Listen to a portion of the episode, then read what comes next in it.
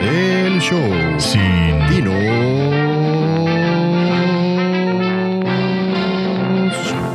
Con Guto y Cape. Hola, yo soy Cape. Y este es ahora el show Sin Dinos. En cada episodio tendremos un invitado que nos dirá cinco canciones que han marcado su vida y nos platicará de temas sobre los que sabe. Los temas están especificados en la descripción del capítulo.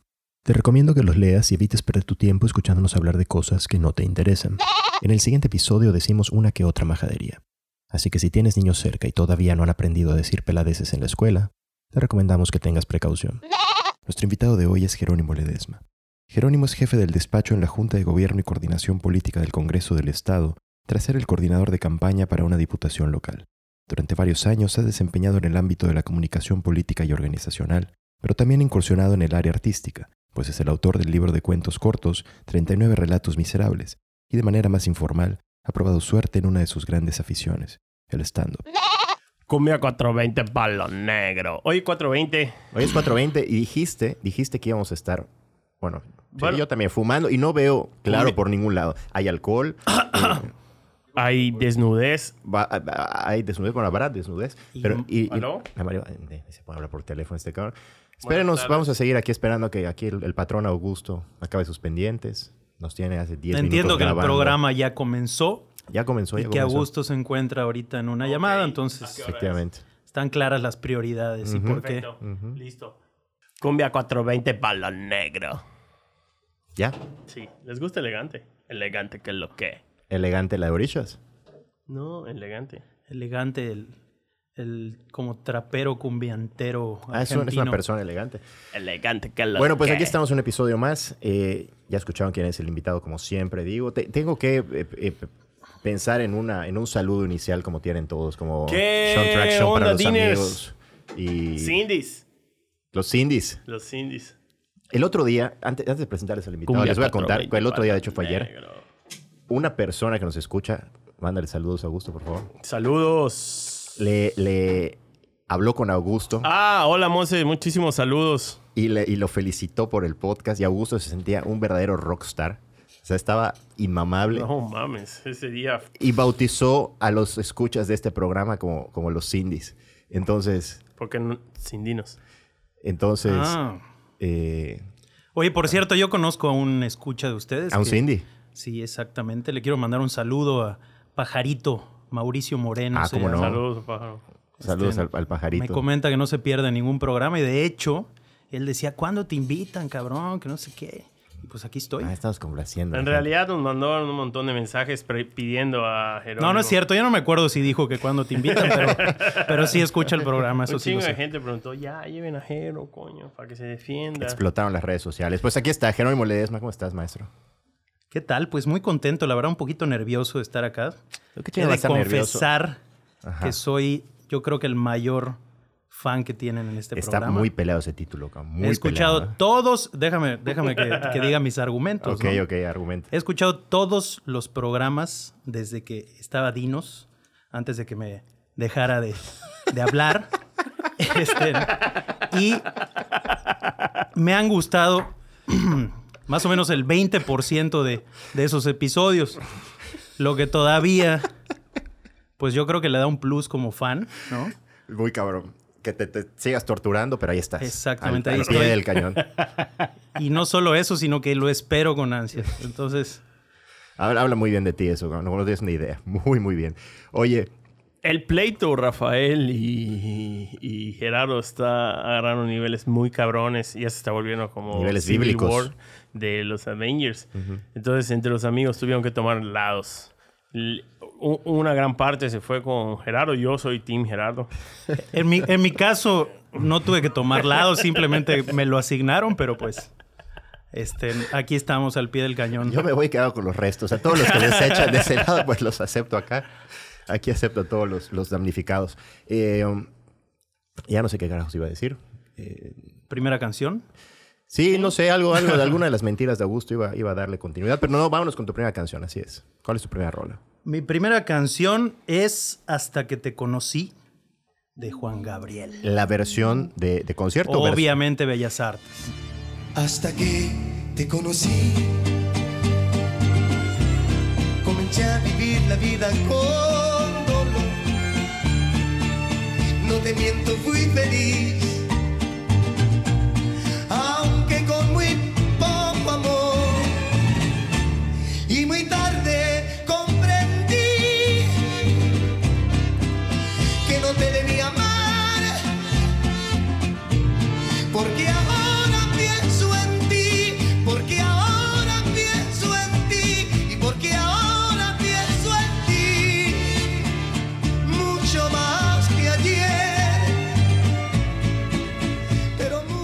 Dios te bendiga Yo se lo pregunté. por traer esa canción a este programa. Yo no, lo, no la puse en mis canciones. La mejor canción de Juan. cosa que, que- que me, me he flagelado una noche sí y otra, y otra también desde eso.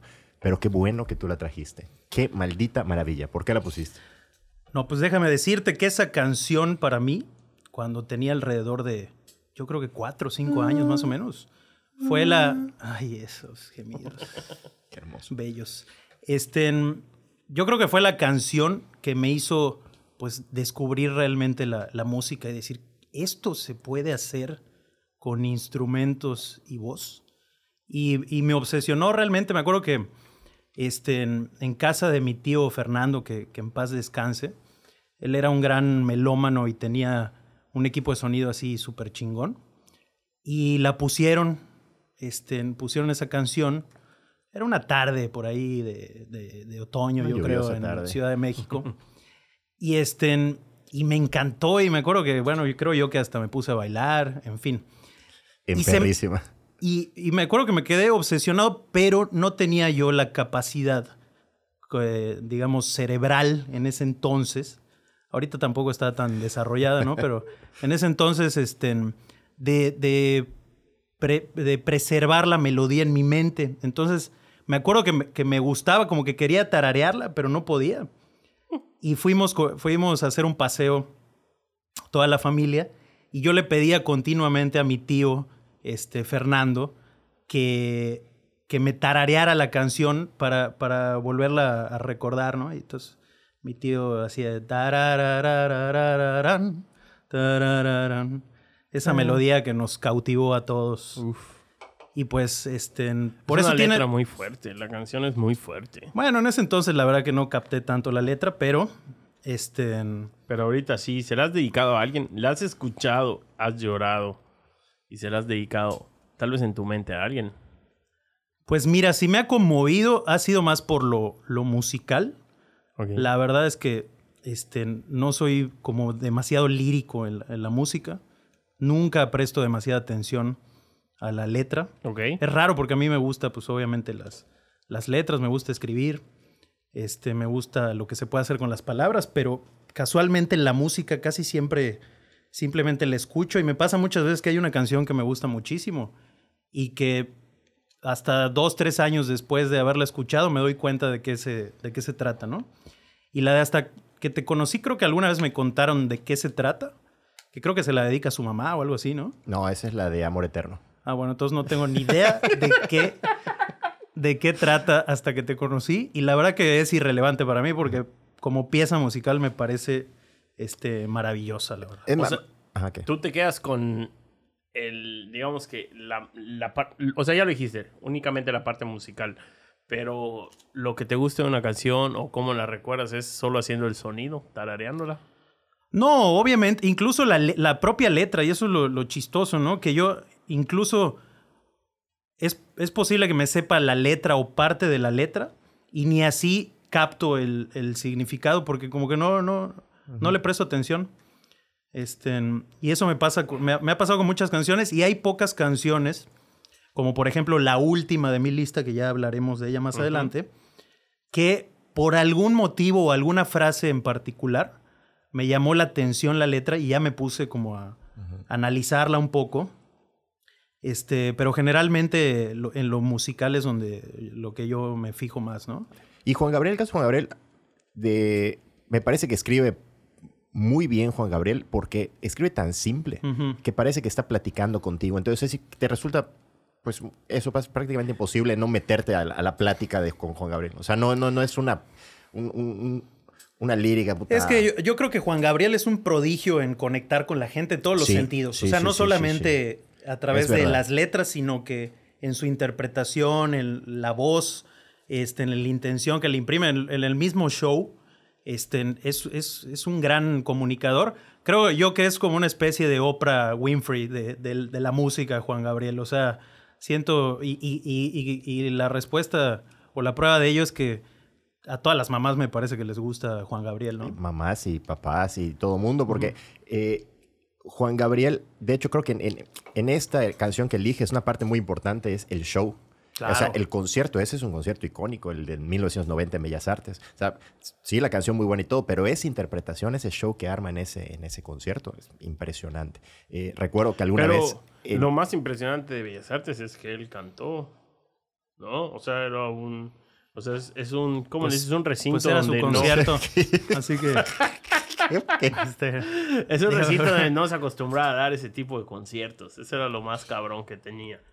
eh, sí. creo poco, que- poco convencional tu análisis, pero interesante. No, eh, o sea, lo más cabrón de ese concierto es que él estaba vestido como estaba vestido, o sea, y el tipo de concierto que, que, que, que él presentó, el show que presentó, no era un tipo de show que normalmente se utilizaba en ese recinto, o sea, se utilizaba en...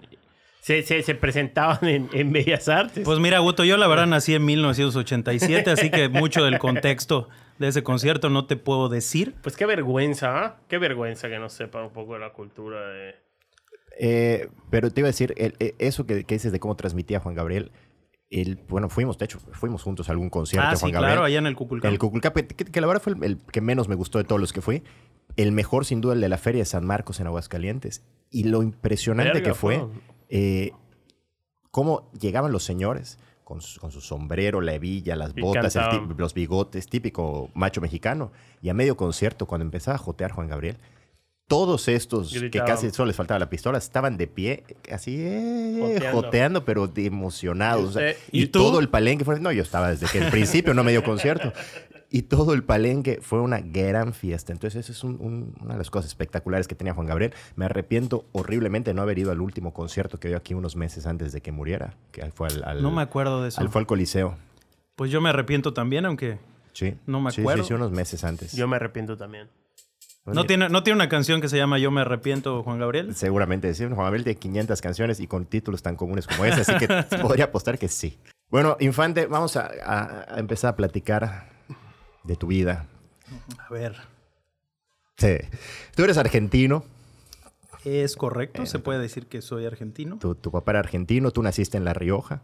Yo nací en La Rioja, Argentina, una provincia del noroeste de- del país, este, en que la verdad no es reconocida por mucho más que ser desértica y no Ah, haber... es desértica. Sí, y, Oh, sí. y como tal, en la ciudad de La Rioja no hay nada que hacer.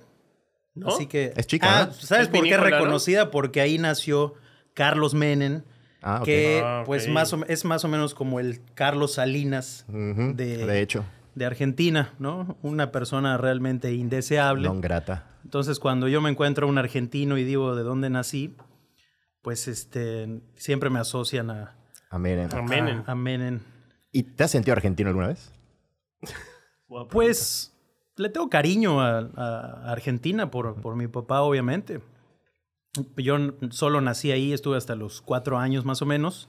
Aprendí a hablar ahí. Dicen que tenía yo un acento riojano muy cagado que ahorita no podría ni siquiera este, replicar. Sabías que te íbamos a decir que lo imitaras, ¿verdad? No, no, pero no, no sabría. La verdad, si pudiera, Puedes hablar como argentino. No, soy pésimo para los acentos. Yo igual soy malísimo. La verdad, me- Rafael y me da cringe bueno. las personas que lo hacen mal, así que yo jamás este, Rafael es muy bueno. esa atrocidad. ¿Qué- ¿Cuál será el, el acento peor imitado del mundo? Yo creo que es que el yucateco es horrible imitado por un guach y el mexicano es horrible imitado por un español, por ejemplo. Y, El español es igual suena bastante feo, ¿no? El, el- ¿Imitado por quién? por mexicanos. Por también. mexicanos, ah, puede ser. Sí. Puede ser. Lo que pasa es que al gurú le, le sale muy bien, entonces por eso estoy acostumbrado. El que está con nosotros, Víctor Pérez, que no lo están viendo.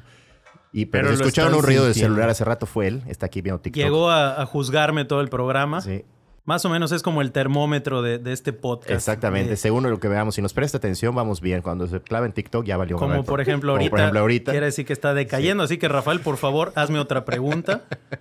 ¿Qué opinas de la homosexualidad? Pues, qué rico, ¿no? Nah. Pura mamada va a estar diciendo. Oye, este... te- tenemos varias historias que, que- que si quieren recordar que nos dijeron, tienen que preguntar a Jerónimo esto y esto. Madre. Te vamos a dar igual eh, la tribuna para que te defiendas de todas las, las cosas que se han dicho de ti a lo largo de los episodios. Las, las- las tres personas que nos porque- escuchen, que nos hayan escuchado en estos 16 episodios, no sé cuántos van, sabrán quién es Jerónimo Ledesma y habrán escuchado hablar mucho de él. Entonces al rato vas a tener la oportunidad. Ah, perfecto, Pero me bueno, eh, estamos hablando de que... eh, Argentina. Argentina, de que no... Ah, pues sí, le tengo cariño, obviamente, a, a- a mi segunda patria. Este, en- específicamente en fútbol más, porque ¿A pues, quién le vas a ir en el, el- el obviamente, mundial? en este mundial he de decir que le voy a ir a Argentina, Ajá. porque la verdad México tan, tan pa'l perro. No he visto tanto fútbol en los últimos años, pero los últimos años me refiero a pandemia. Cuando empezó la pandemia como que dejé de ver tanto fútbol. Este, pero la verdad creo que no ofrece demasiado nuestra selección. Y pues es, va a ser probablemente el último mundial de Messi, al cual, pues, a quien le tengo devoción realmente, como todo argentino, parcialmente argentino como yo. Pero bueno, tratamos de evitar temas de deportes acá Vamos a cambiar de tema porque la verdad que el, el fútbol ya me tiene desencantado desde hace rato. También por culpa de Argentina, de hecho. Este, y bueno, el de Argentina y de Barcelona, que, que han sido demasiadas decepciones. Bueno, a Ledesma yo nos conocimos hace casi 18 años, cuando en, en la universidad estudiamos comunicación. Y nos pidieron una historia que nos pidieron que contaras. Es cuando...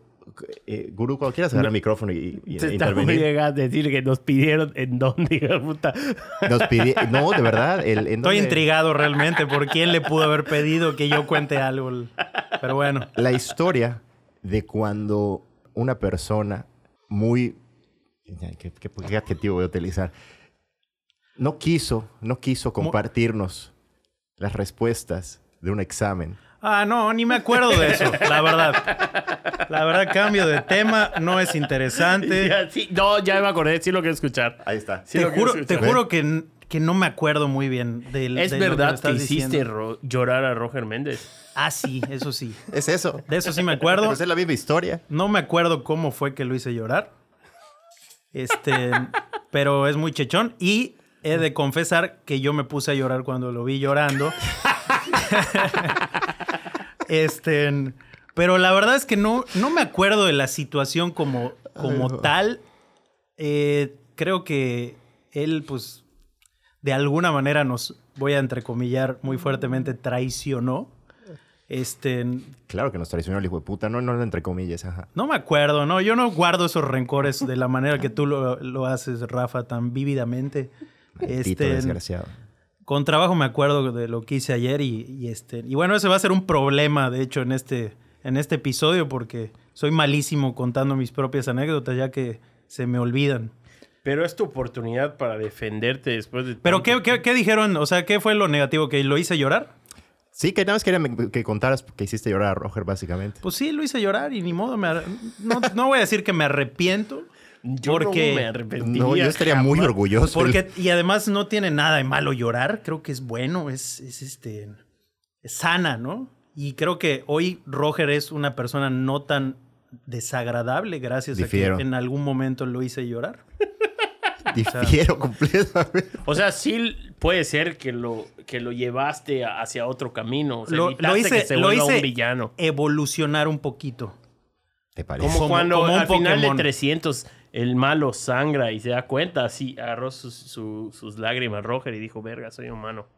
Y ya por eso ya no es... Nunca un- más, nunca más lo hemos visto llorar a, a Roger, ¿verdad? Sí, cómo no. ¿Por qué no le dan un, un micrófono al gurú? espérate, espérate. No se No, calla. ¿sabes qué? Ya me estoy sintiendo incómodo hablando tanto de Roger, pobrecito. pues aprovecha- A mí ya me pasó. Pues- pues por y eso no mismo. quiero provocarle el mismo. Bueno, ahorita vamos a, ahorita vamos a entrar a, a- a historias de nos- nuestra época en el, en el DF. Y ahí, Ujú. ahí vas a tener la oportunidad de, de joder a más gente, de- ¿no? a mí particularmente, y des- y desmentir las, las historias. Que tú Este, eres particularmente mentiroso a la hora de hablar de mi persona, pero bueno.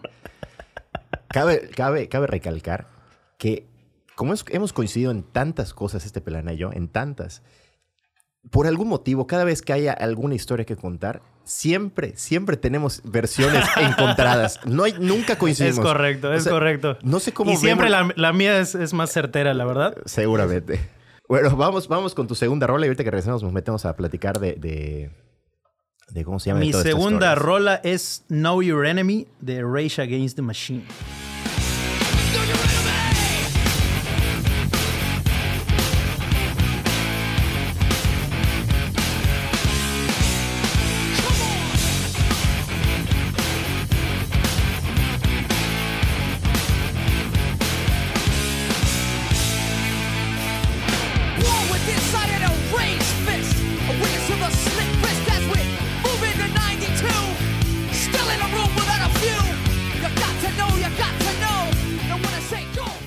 Esta canción es un poco una elección tramposa. ¿Por qué? Porque realmente le quería hacer honores a dos grupos de rock simultáneamente que pues son para mí muy importantes y que a lo mejor este, iban a sacrificar otra de las rolas que vienen que, que creo que eran todavía un poco más importantes mencionar, que son Rage Against the Machine y Tool. Tool porque este, Maynard, el vocalista de Tool, participa en esta canción. Que la verdad es de, sí es de mis favoritas, me gusta muchísimo. De hecho, es la única canción de Rage Against the Machine que me sé completa. Porque tiene un rapeo muy complicado, este Zack de la Rocha, y mi inglés no es, no es tan bueno, la verdad. Este, y tiene una intervención, la verdad a mí me parece magistral de Maynard. Entonces la elegí por eso, para hablar de esos dos grupos, que fueron los dos primeros grupos, primero Rage Against the Machine y luego Tool, que como que empezaron a conformar mi, y voy a entrecomillar otra vez, personalidad musical, ¿no? Cuando en esa etapa de adolescente en que estás como que encontrando tus gustos y quieres, este, pues definirte en torno a, a la banda que, que- que te gusta, a la banda que incluso descubriste, a la banda que, que le gusta poca gente y que sí te gusta a ti, pues digamos que esas, esas dos bandas eh, fueron las mías, ¿no? Este, a las dos, a una la, la descubrí a Rage Against the Machine, obviamente en, en MTV. No me acuerdo si por la canción de Guerrilla Radio o alguna otra. Este, y dije, ah, qué chingón suena eso. Quiero escuchar todo el disco. Y la de Tool, la, la, la banda de Tool la conocí por un amigo de la secundaria, que, era, que es un gran músico, gran melómano, es cantante, es vocalista, él se llama Kibi, Kibi Vallado, Carlos Vallado. este, en- él es un gran cantante, él, él- él fue el, el vocalista del grupo que tocaba en McCarthy's en los años dorados de, de McCarthy's. Y este, y él era gran fan de Tool. Y yo conocí a Tool por él y me acuerdo que, que Tool, como yo le tenía muy, mucho respeto musical a él, pues le di un brinquito a Tool, pero no me gustó de entrada. Y fue en base un poco a la repetición que, que le empecé como que a encontrar el, el sabor a, a sus canciones. Parece que estoy hablando de un grupo de salsa, pero, pero estoy hablando de, de rock progresivo. Y, este, y pues ya me enamoré de, de- de esa banda, me volví súper fan, fan aferrado, como yo creo que son todos los fans de, de Tool. Tuve la oportunidad de verlos en, en Madrid. De hecho, tuve que ir solo porque no conocía a nadie más que, que le gustara y que hiciera un traslado y que comprara este boleto para, para su concierto. Y la verdad que fue una experiencia brutal. Para mí yo creo que el mejor concierto de mi vida, porque sonó impecable. Además no estaba muy lleno, entonces pude estar hasta adelante. De hecho agarré un, un parche de la batería de, de Danny Carey junto con otros 20 cabrones y ya no me lo quedé, pero este... pero la verdad que son dos grupos a los que les tengo mucho cariño y que hoy día aprecio todavía más por la calidad musical que tienen y por las líricas. La verdad es que a pesar de que no soy una persona que repare demasiado en las letras, en estos dos grupos por ser de mis favoritos, sí este, me he metido un poquito más a, a ver las letras y bueno, Rage Against the Machine, en cuanto a política, la verdad es que fueron muy revolucionarios realmente dentro de la música. Luego los absorbió el mainstream como, como suele suceder. Y Maynard, la verdad que es sumamente profundo y filosófico en sus, en sus canciones. Y tiene ideas que, que valoro muchísimo. De las cuales ya no voy a ahondar porque eh, empieza a tornarse esto un poco pretencioso. Tú eres el primer crítico de... de- de- Exactamente. Y en mi experiencia y habiendo escuchado todos los episodios de, de este, de este podcast, este, la verdad es que no me gusta mucho cuando, cuando los invitados se ponen a ahondar demasiado en, en sus gustos musicales. ¿Por qué? Yo, de hecho, te iba a preguntar cómo pasaste. Sobre todo en tus gustos musicales, Guto, la neta eres demasiado mamón, cabrón. Eres mucho más divertido cuando hablas de tus experiencias con animales. Este, ¿Cómo pasaste de pinches Juan Gabriel a. Así, sin falta de respeto a Juanga. Más a, vale. a Rage Against the Machine. Ah, porque pues es, es lo que te digo, o sea, fueron etapas distintas. En mi infancia, pues me acuerdo muchísimo de, de- de Juan Gabriel y de esa canción y como, como una obra de arte, una pieza magistral de, de la música. Obviamente en ese entonces no, no decía, ay, esto es como si fuera yo el joven Mozart a los cinco años este, clasificando la música por su valor estético. Pero me llamó mucho la atención y, y- y bueno, todas estas canciones yo creo, incluso la, la- una elección que tuve por ahí un poco burda que ven ustedes, yo les encuentro mucho valor este, estético y, y- y- y siento que representan pues eh, productos eh, culturales destacados por diferentes motivos. Pues esta otra parte de Rage Against the Machine y Tool, pues ya tiene que ver más con una etapa de mi vida en la cual pues a mí siempre me gustó la música y estaba encontrando como esa esencia o lo que este pues a mí más me gustaba y de que todos queremos ser fan de algo en- Sí, claro. cuando, Y- cuando somos pubertos. Me he dado cuenta que la mayoría de lo que más me llama a mí la atención de la, de la música es la parte rítmica. Este, todo lo que es la batería, el bajo, lo que tiene algo groovy, medio funk, este, en, en el caso de Tool, pues progresivo, con experimentación en los ritmos y demás, lo que, lo que me hace mover la cabeza básicamente. Es lo que más me, me- me llama la atención. Y creo que todos los mis gustos musicales, o la mayoría de mis gustos musicales así más, este, pues más arraigados, vienen por, por el lado rítmico, ¿no? Que ahorita que, que- que- que recordando un grupo de rock progresivo y que tu mejor concierto fue de, de Tool en España. Alguna vez fuimos a un concierto, Jerónimo y yo, de Dream Theater. Por si- ah, exacto, que me dormí un ratillo. Eh, y que, que yo me enteré que se durmió años después, pero bueno, fue un concierto en, en Granada. Nosotros estábamos en Madrid y eh, salimos de fiesta y en la fiesta del, del- del bar, a las 6, 7 de la mañana nos fuimos a la terminal de autobuses y tomamos el autobús para irnos a Granada. Ah, es cierto, llegamos así en vivo.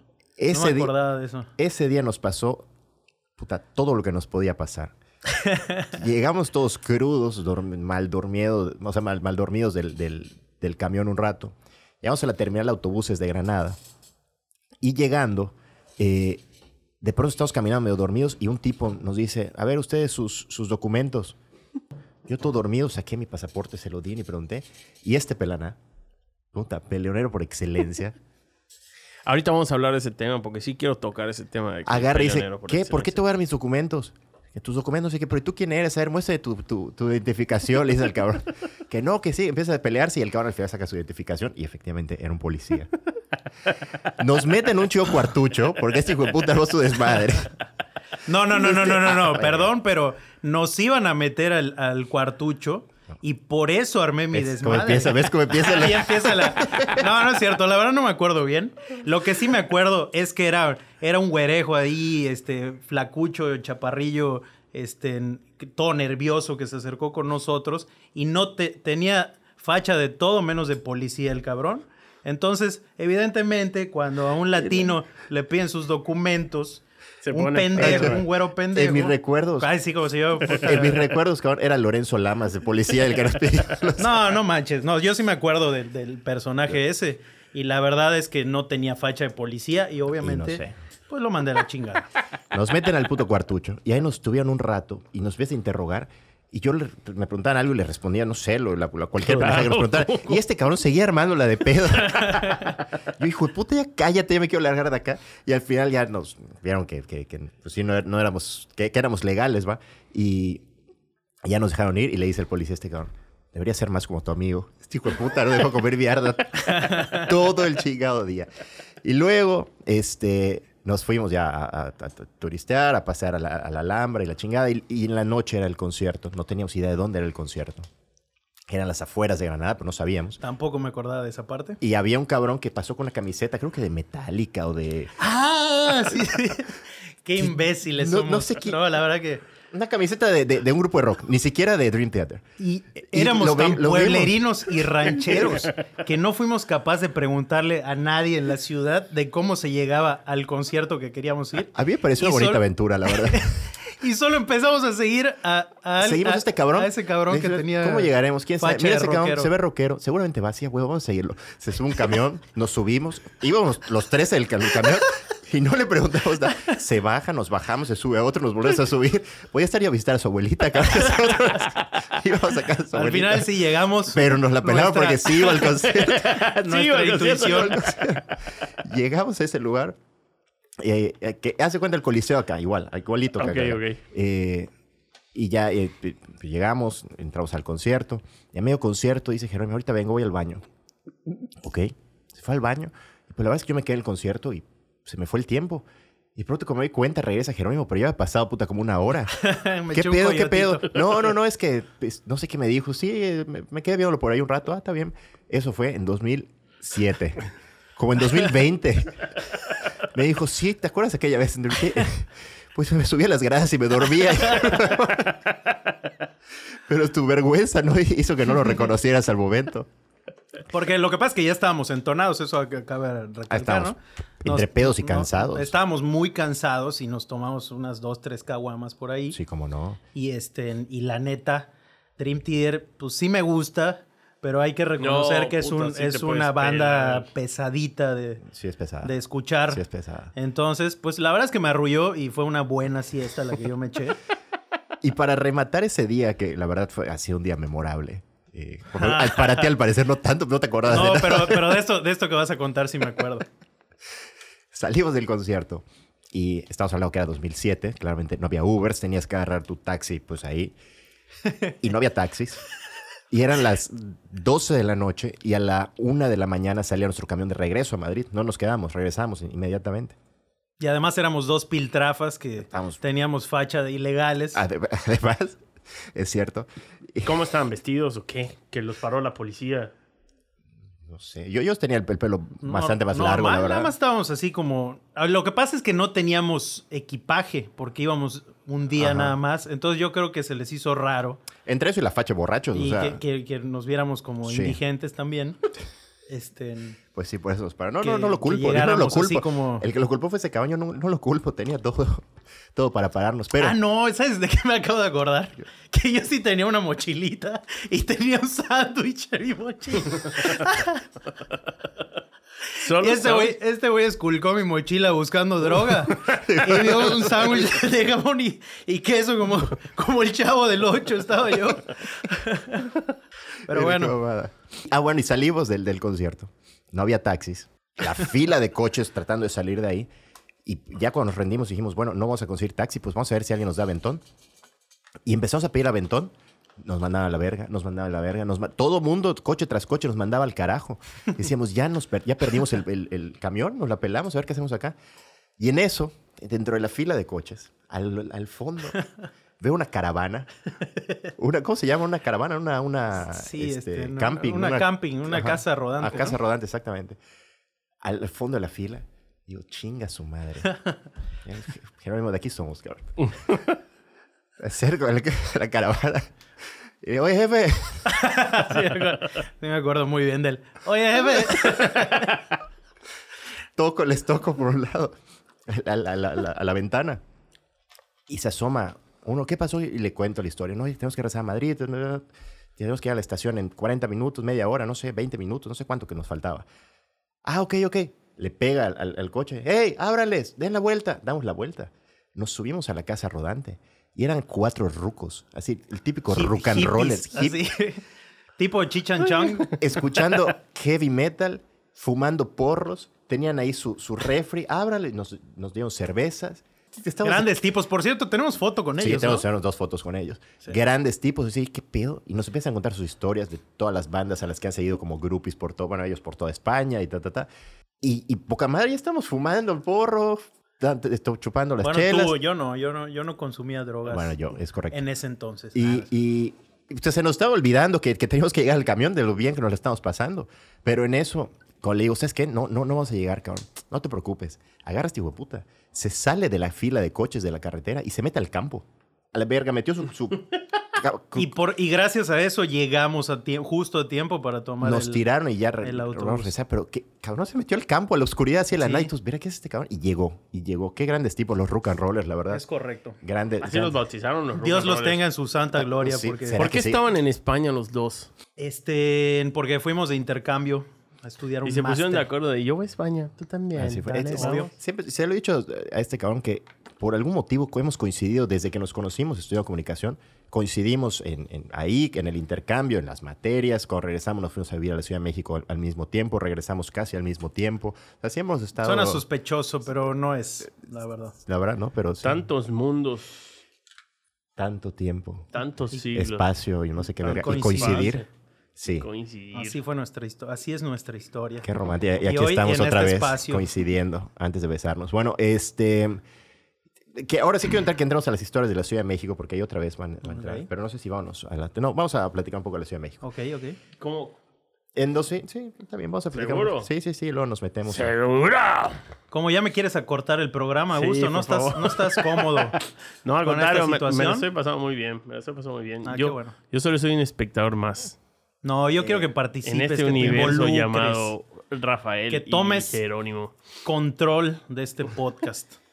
Eh, Hay una en historia dos- de México que obviamente ahorita vamos a En, platicar. en 2010, 2009, perdón, cuando nos fuimos a vivir a la Ciudad de México, cada quien por su lado, no juntos, pero coincidimos ahí. eh, y dentro de todas las cosas que estuvimos haciendo, tú en algún punto decidiste abrir el Río Janito. El Río Janito, qué gran experiencia. Cuéntanos qué era el De Río Janito y que, y que- que el Río Janito está relacionado con que yo abrí marquesitas ahí, gracias a que estaba el Río Janito. Fue, fue así como que la pata inicial. Entonces, ¿cómo, por, qué, ¿por qué pusiste el Río Janito? ¿Qué era? ¿Cómo funcionó? Cuéntalo. Pues mira, el Río Janito fue una idea que tuve, dado que ya estaba yo como que aceleradamente entrando al, al mundo corporativo, Al- este, en unos restaurantes donde yo trabajé y me di cuenta de lo miserable que me sentía en ese entorno. Y dije, pues yo tengo que crear mi propio camino, que fue erróneamente, pues poner un pequeño changarrillo ahí de comida, del cual la verdad aprendí mucho. Claro. Este, fue una muy buena experiencia. Pero, este, pues no sé si, si la repetiría, la verdad, porque trabajar en el ámbito de la comida es una chinga ¿no? Sí. espantosa, es sumamente absorbente. Y pues yo tenía intereses como más creativos, luego me di cuenta de eso y al, al día de hoy tengo la fortuna de poder trabajar en lo que me gusta.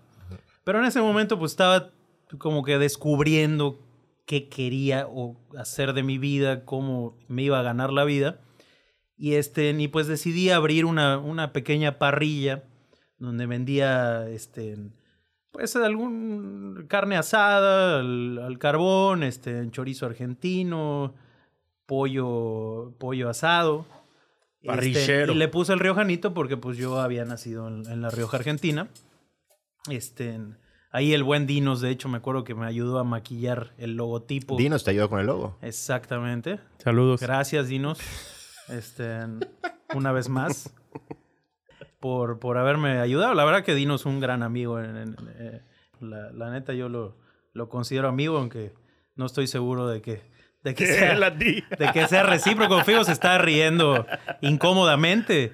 Pero No, es la verdad, yo se estoy, está riendo como villano. yo de estoy Civil siendo War. totalmente, totalmente franco. Como Pero bueno, América. no venimos a hablar acá de, del Bien. anterior este, Este es- conductor de este, de este espacio. Mythbusters. En, la- en uno de los capítulos que creo que fue el de Rafael, mencionaron que tú te estabas burlando de él porque Sí, en, en- en- No, ya tampoco quiero hablar de eso. se va no, que- a hablar. es tu tribuna, ¿no, que, ¿no que querías eh, dar tu versión? Sí. ¿Pero de qué están hablando? Entonces, ¿para qué marquesitas, ¿de qué- putas reclamas? ah, no, no, no, no, no, pensé que estaban hablando de otra cosa. No, no, de las marquesitas. En, en no, mi- por en mi- supuesto. en el episodio número 2, el Sí, cual sí, yo, sí, yo fui el invitado, conté la historia cuando puse unas marquesitas, que la mar- el primer carrito de marquesitas estuvo afuera del Afuera Riojanito. del Riojanito, exacto. Entonces contamos una historia donde Jerónimo era protagonista y Jerónimo luego dijo que era mentira lo que Ya puedo contamos. intervenir. Si son, si son, Ahora si intervenir suficientemente curiosos, vayan al episodio 2 y escuchen ahí la parte de marquesitas y Jerónimo tiene que decir lo siguiente. Básicamente lo que Rafa dice en el episodio 2 es que este, yo me burlé de él Lo hiciste. por vender marquesitas, cosa que es totalmente falso, porque ¿cómo me iba a burlar yo si yo estaba en la parrilla sudando, asando pollos? O sea, no, no tendría ningún sentido para empezar. Cosa que no tiene nada de malo y la verdad es un, o sea... Nada, pues, nada. es- ya eran una- licenciados, ¿no? Sí, éramos licenciados, pero pues estábamos buscándonos la vida, estábamos verdes, estábamos En viendo los qué onda. semáforos. En los Este, semáforos. pero bueno, Y en la parrilla. Lo que, lo, lo que, me- lo que yo sí me reí mucho, la verdad, y fue un episodio para mí muy, muy gracioso, fue que en, en un punto Rafa quiso expandir su negocio desde la acera hacia el semáforo. Entonces, eso no es lo gracioso como tal. Lo gracioso es que en un momento lo vi sentado en la banqueta mirando hacia el horizonte, así como contrariado. Entonces, pues yo me acerqué a preguntarle, oye, oye Rafa, ¿qué es lo que te, qué es lo que te sucede? Y me dijo, es que estoy pensando. me dijo, es que estoy, estoy pensando, estoy pensando seriamente en vender, en vender mis marquesitas en el semáforo. y, yo y yo me empecé a, obviamente me, me empecé a cagar de la risa. No por el hecho de que fuera a vender marquesitas en el semáforo, sino por el, el dilema filosófico que yo alcanzaba a entrever en su, en su mirada de la de que un licenciado se pusiera a vender en el semáforo. Eso fue para mí lo gracioso. Obviamente no me burlé de él por estar empren- emprendiendo y, y, este, ni querer hacer algo este, con su tiempo. Eso, no- no- eso sería muy malvado de mi parte y no fue así. Fue lo que les estoy contando en este momento. A ver, yo quiero volver a escuchar ese episodio 2. Voy a ir a escucharlo porque yo no, con- yo no dije que Sí, dijiste que se estaba burlando. de se ti. estaba burlando de mí. Sí, pero podría vender al semáforo. Pero, Pero, no, no, era- me burlé por el hecho de que, de que fueras a vender Pero el no era, semáforo. no, ni siquiera las marquesitas, eran las, las, las barquillas Las marquillas. de las. Bueno, ¿te lo que están sea. O sea, diversificaste tu... Diversi- amplié mi menú. ¿Quieres ir a poner todos los huevos en una canasta? No, yo estudié. Yo soy un licenciado preparado. Ya tenías mentalidad de tiburón en ese. Ay, cagado. Yo debía estar en lugar del burro en en Shark Tank. Es correcto. De hecho, Y, Bueno, pues ahí está tu primera. básicamente era, era lo que más me interesaba defender de mi parte. No me acuerdo de otra de otra de las No. de las injurias mentadas o mentiras que se Se a ¿Y qué pensaste de qué íbamos a hablar? ¿De qué pensaste? ¿De los madrazos? No me acuerdo, la verdad. Ah, veas que bien Porque también vamos a hablar de los Ah, madrazos. Eso también, pero ahora sí vamos a la ¿Qué tercera madrazo? Ah, canción. ok. Vamos con la tercera canción Ok, por- ok. por- Vamos a- con la tercera canción. y regresamos con es esa historia. Elvia Vázquez de Mars Volta.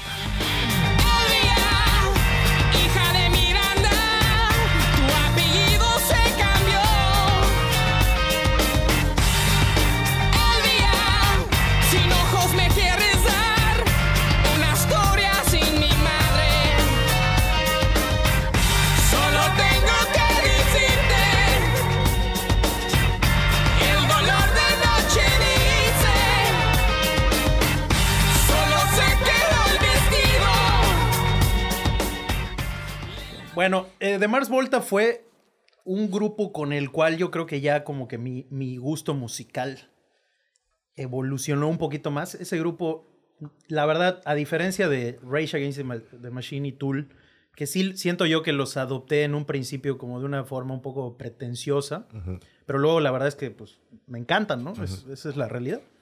Este, con The Mars Volta yo pues ya tenía un oído un poquillo más sofisticado, ya había escuchado muchísima música. Y me acuerdo mucho de que en una presentación, creo que de MTV Latinoamérica, Eh, Zack de la Rocha los presentó a ellos como músicos. Sí, cierto. eh, interpretando una canción que la verdad en ese no, no, no me encantó, pero eh, sobre todo porque son como muy caóticos ellos en, en concierto, ¿no? Y este y Isaac de la Rocha hacía mención a grandes artistas latinoamericanos como no me acuerdo si Celia Cruz, este, no sé si tal vez Willy Colón, o sea, grandes íconos de, de- de- la música, sobre todo caribeña, de los cual de Mars Volta tiene mucha influencia y que además a mí me encanta. O sea, yo soy fan, este, pues eh, siempre escuché como mucha salsa y, y folclore cubano, bueno, eh, Buenavista Social Club y este en- y los ritmos latinos en general me, me gustan muchísimo. Y me pareció como muy llamativa la presentación que hizo Zack de la Rocha. Entonces, como que me metí a escuchar más canciones de, de Mars Volta y me fascinó. Soy súper fan de Mars Volta, escuché todos sus discos. Compré, de hecho, casi todos los discos. No me acuerdo si ya el último ya no lo, no lo compré, ya lo descargué ilegalmente.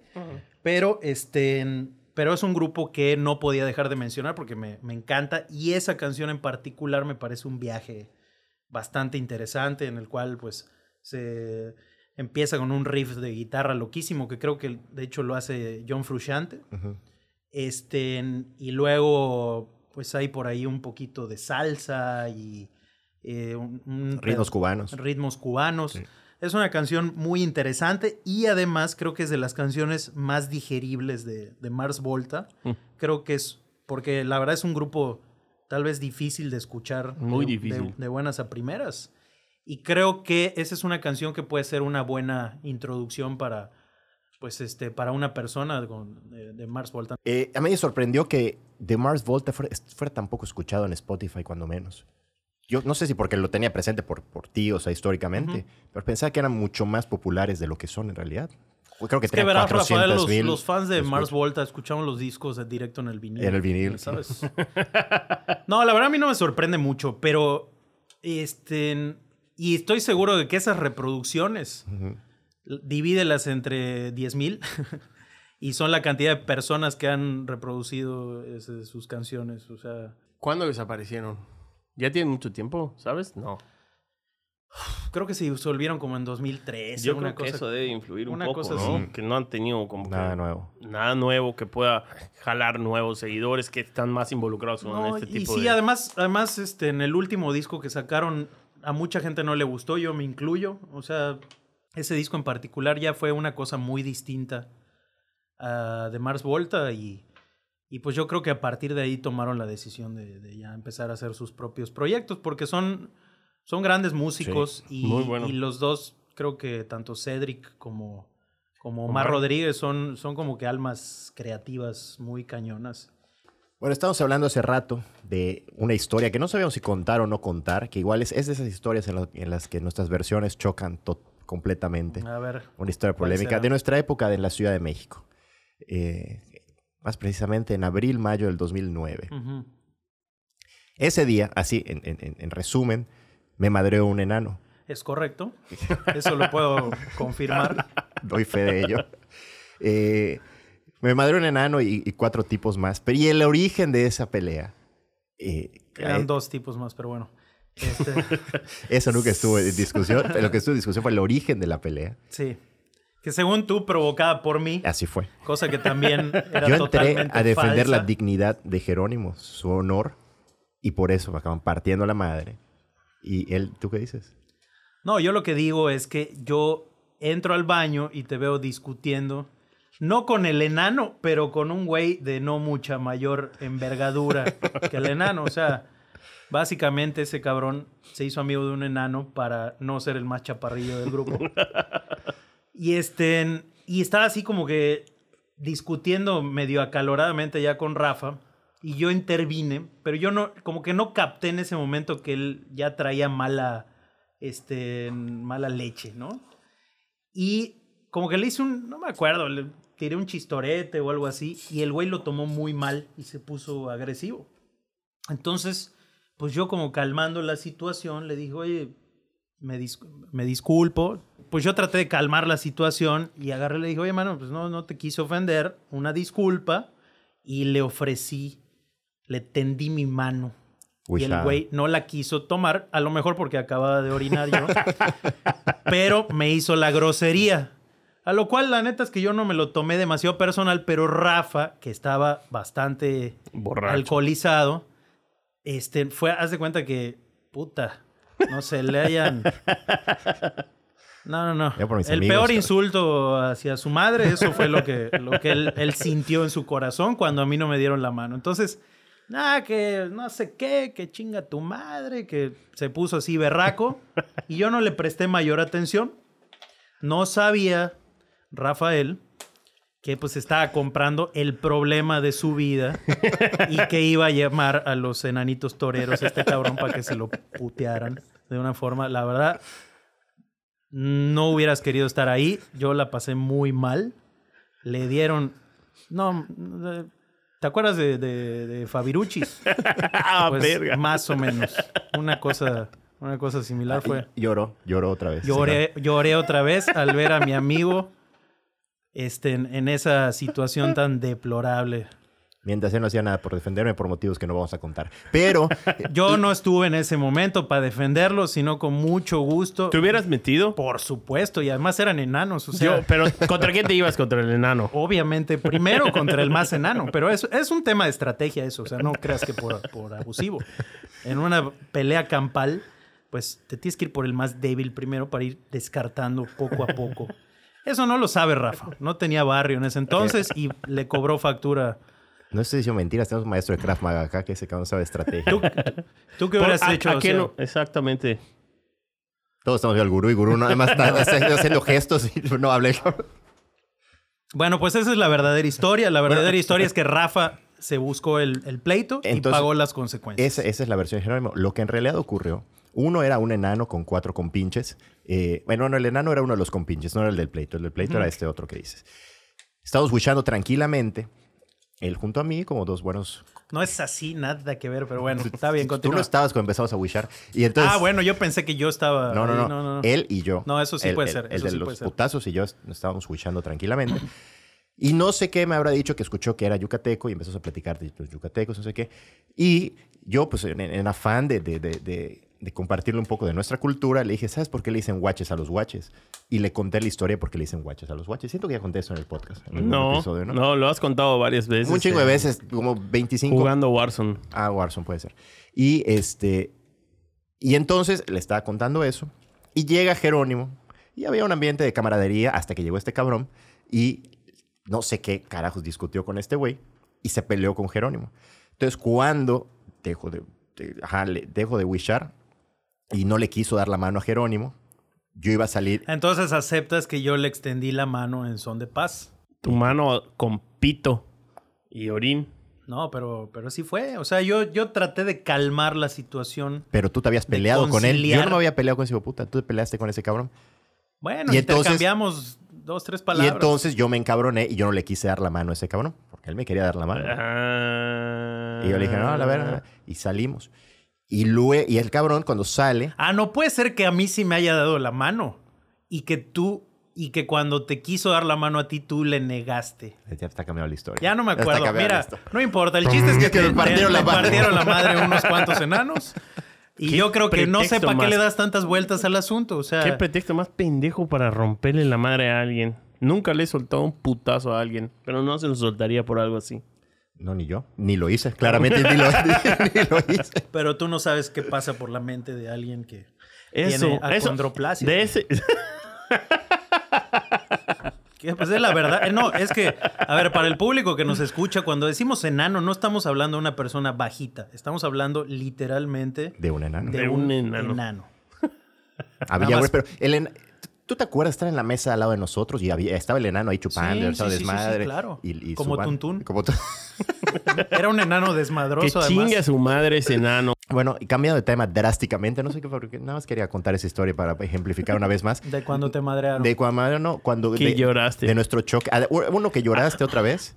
Me Mira, gusta la mucho verdad, que seas tan sí, sentimental. Soy muy sensible, soy muy sensible. y la verdad, este sí he de confesar que tengo muy mala memoria, como buen caballero, obviamente. Ahí está. Ahí está. Acaba de declararse culpable del delito pero- pero de levantarme Rafa- falsos en cada historia Rafa que también tiene muy mala memoria y más desde que le pusieron una madriza a los enanos. O sea, él realmente tuvo contusiones y eso es- tú lo dijiste literalmente. Oye, no me acordaba que al día siguiente me había llevado al hospital Jerónimo. Hasta años después me lo dijeron, sí, que te lo llevamos al hospital ¿Qué? y ¿Cómo? no se acordaba. No acordaba. O sea, él tiene también problemas de, de memoria. Entonces, ni juntando las dos versiones, estoy seguro que nos podemos acercar Hacemos la real. más bueno, o menos al día siguiente duermen estos cabrones en mi apartamento y cuando digo esto es- hablo de Jerónimo y de Dinos en su época de mayor romance. Ah, es correcto. Y al día siguiente se despiertan y se empiezan a tomar fotos conmigo en pose de boxeador, los hijueputas. Yo con mi chica cara deforme, mi almohada llena de pelos, que casi me quedo calvo ese día. Y el cabrón es cagándose de risa, tomándose fotos conmigo. A ver, espérate, después de haber llorado por tu estado físico, era justo que me pudiera reír un poco, ya que te vi todo tu rostro deforme al día siguiente. La verdad es que si ustedes lo hubieran visto, creo que también. ¿Por qué este, hasta el día siguiente fueron al hospital? Pues porque, o sea, en la peda, ya que, ya que se fueron los cabrones, yo en mi peda me puse a cagotear a los policías. Dije, "Ah, tráigamelos, me los voy a madrear. Vamos a buscarlos, Ciudad de México. Puta. No sé, estamos pedos, cabrón. Ya al día siguiente ya, ya hicimos lo que debimos hacer al momento. Eh, cambio drástico de tema. Aparte de, de- bueno, más bien, está relacionado. Como se habrán dado cuenta, Jerónimo es un gran, gran inventor. Y le encanta crear historias como toda esta banda de falacias que, que se ha aventado. Y por eso Jerónimo escribió un libro de cuentos cortos, y estamos saliendo en su historia de Instagram en este mismo instante, ahí estoy yo, Eh, un libro de cuentos cortos titulado 39 Relatos Miserables. ¿Por qué escribiste un libro de cuentos cortos, Ledesma? ¿Por qué le pusiste así? ¿Cómo llegaste a eso? Cuéntanos la historia. Pues mira, este, a mí siempre me gustó escribir. Siempre me gustaron las letras. Me gustaba mucho también leer, sobre todo narrativa. Este, novelas, cuentos. Sobre todo cuento, los, los cuentos me gustaban mucho. Y este, cuando yo decido ya tirar la toalla con el riojanito, que me di cuenta que era algo que no quería hacer realmente. Este, y digo, bueno, ya tengo que hacer algo que me guste este, para vivir, porque si no voy a ser miserable el resto de mi vida. Yo tontamente cuando, creo que desde que estudié la carrera, incluso hasta cuando salí unos cuantos años después de eso, tenía la idea de que este, yo iba a trabajar en algo que me dejara para vivir tranquilamente y que este, me permitiera hacer las cosas que sí me gustan. O sea, yo no, nunca tuve en el radar como quiero trabajar en algo que me guste. No sé por qué. Este, tenía esa mentalidad tan absurda y estúpida, pero así es. O sea, siendo totalmente honestos, así era. Entonces, cuando yo en el Riojanito, pues ya no me sentía cómodo, este, pues digo, tengo que dar un golpe de timón y empezar a hacer algo que realmente este, me, me satisfaga. Y pues en esa búsqueda siempre supe que, que quería escribir. Decido regresarme a Ciudad de Mérida ya a ejercer como comunicólogo y este y me meto a la Escuela de Escritores de Yucatán, que tiene un programa de estudios, que es como una especie de, de diplomado, en la cual pues tomas diferentes materias de diferentes tipos de o géneros literarios. Y este y bueno, me, me metí a estudiar ese programa y en alguna clase que la verdad no recuerdo cuál fue, nos, nos pusieron un ejercicio eh, literario en el cual había que contar una historia en pocas palabras, básicamente. Este, escribo esa historia y me gusta mucho el, el resultado, lo leo en clases, tiene buena este, aceptación, ¿no? la gente como que sonríe con la historia, eh, hace clic y digo, y en ese momento me planteo que para mí era bastante fácil contar historias con pocas palabras y que además podía ser un ejercicio interesante, ¿no? Que de hecho ese es el, el hilo conductor de, de mi libro, es que son puras historias contadas en menos de una cuartilla. Cosa que la verdad es, es, un, es un ejercicio complejo. Un escritor te, te puede decir que contar una historia en, en menos de una cuartilla es, es difícil. A mí en lo particular también se me hizo difícil, pero se me facilita con respecto a otro tipo de historias. ¿Por qué? Porque yo no soy una persona que repare demasiado en los detalles y porque se me olvidan muchas cosas, como podemos este, ver, como hemos podido escuchar a lo largo de, de este podcast, ¿no? Entonces, para mí el poder eh, sintetizar una historia, eh, una narración con los componentes de una narración, ¿no? el inicio, nudo, desenlace, este, en, en pocas palabras, pues fue un ejercicio como, como interesante y dije, bueno, yo puedo escribir más de estas historias y creo que tengo varias historias para contar, muchas de ellas anecdóticas. Este, nunca se me ocurrió, de hecho, escribir acerca de, de unos enanos agresivos. Este, pero, pues, de, de cosas que me ha tocado ver, que me ha tocado vivir, que me ha tocado escuchar de otras personas. Este, empecé como a, a crear diferentes cuentos o bocetos de cuentos, porque lo que hice en un principio fue como transcribir algunas ideas que se me iban ocurriendo. Ah, puedo escribir una historia de esto y puedo escribir una historia de esto. Entonces dije, un día, en ese momento, hace ya, debe ser por ahí de 2012 más o menos, 2013, dije, un día voy a escribir, o más bien, un día voy a publicar un libro de, de microrelatos. Tomé esa decisión, empecé a escribir algunos y fue un proyecto que pausé y que retomé muchísimas veces a lo largo de, de pues no sé, de, de seis años más o menos, hasta que casi en la pandemia, si no me equivoco, antes de, antes de pandemia, como que me llegó una oleada de inspiración y además estaba en un momento en el cual tenía ganas ya de, de, publicar un proyecto totalmente personal, porque cabe recalcar que durante todos esos años, pues yo estuve escribiendo para otras personas, para alguno que otro medio de comunicación, para, hi- hice discursos, este, no sé, filosofía corporativa, este, filosofía, perdón, or- organización. Edita eso, por favor, porque creo que me estoy, este, me estoy yendo un poco por las ramas. No, no, no, para pasa. nada. No, no estás bien. ¿Te parece bien? Muy Bueno. bien.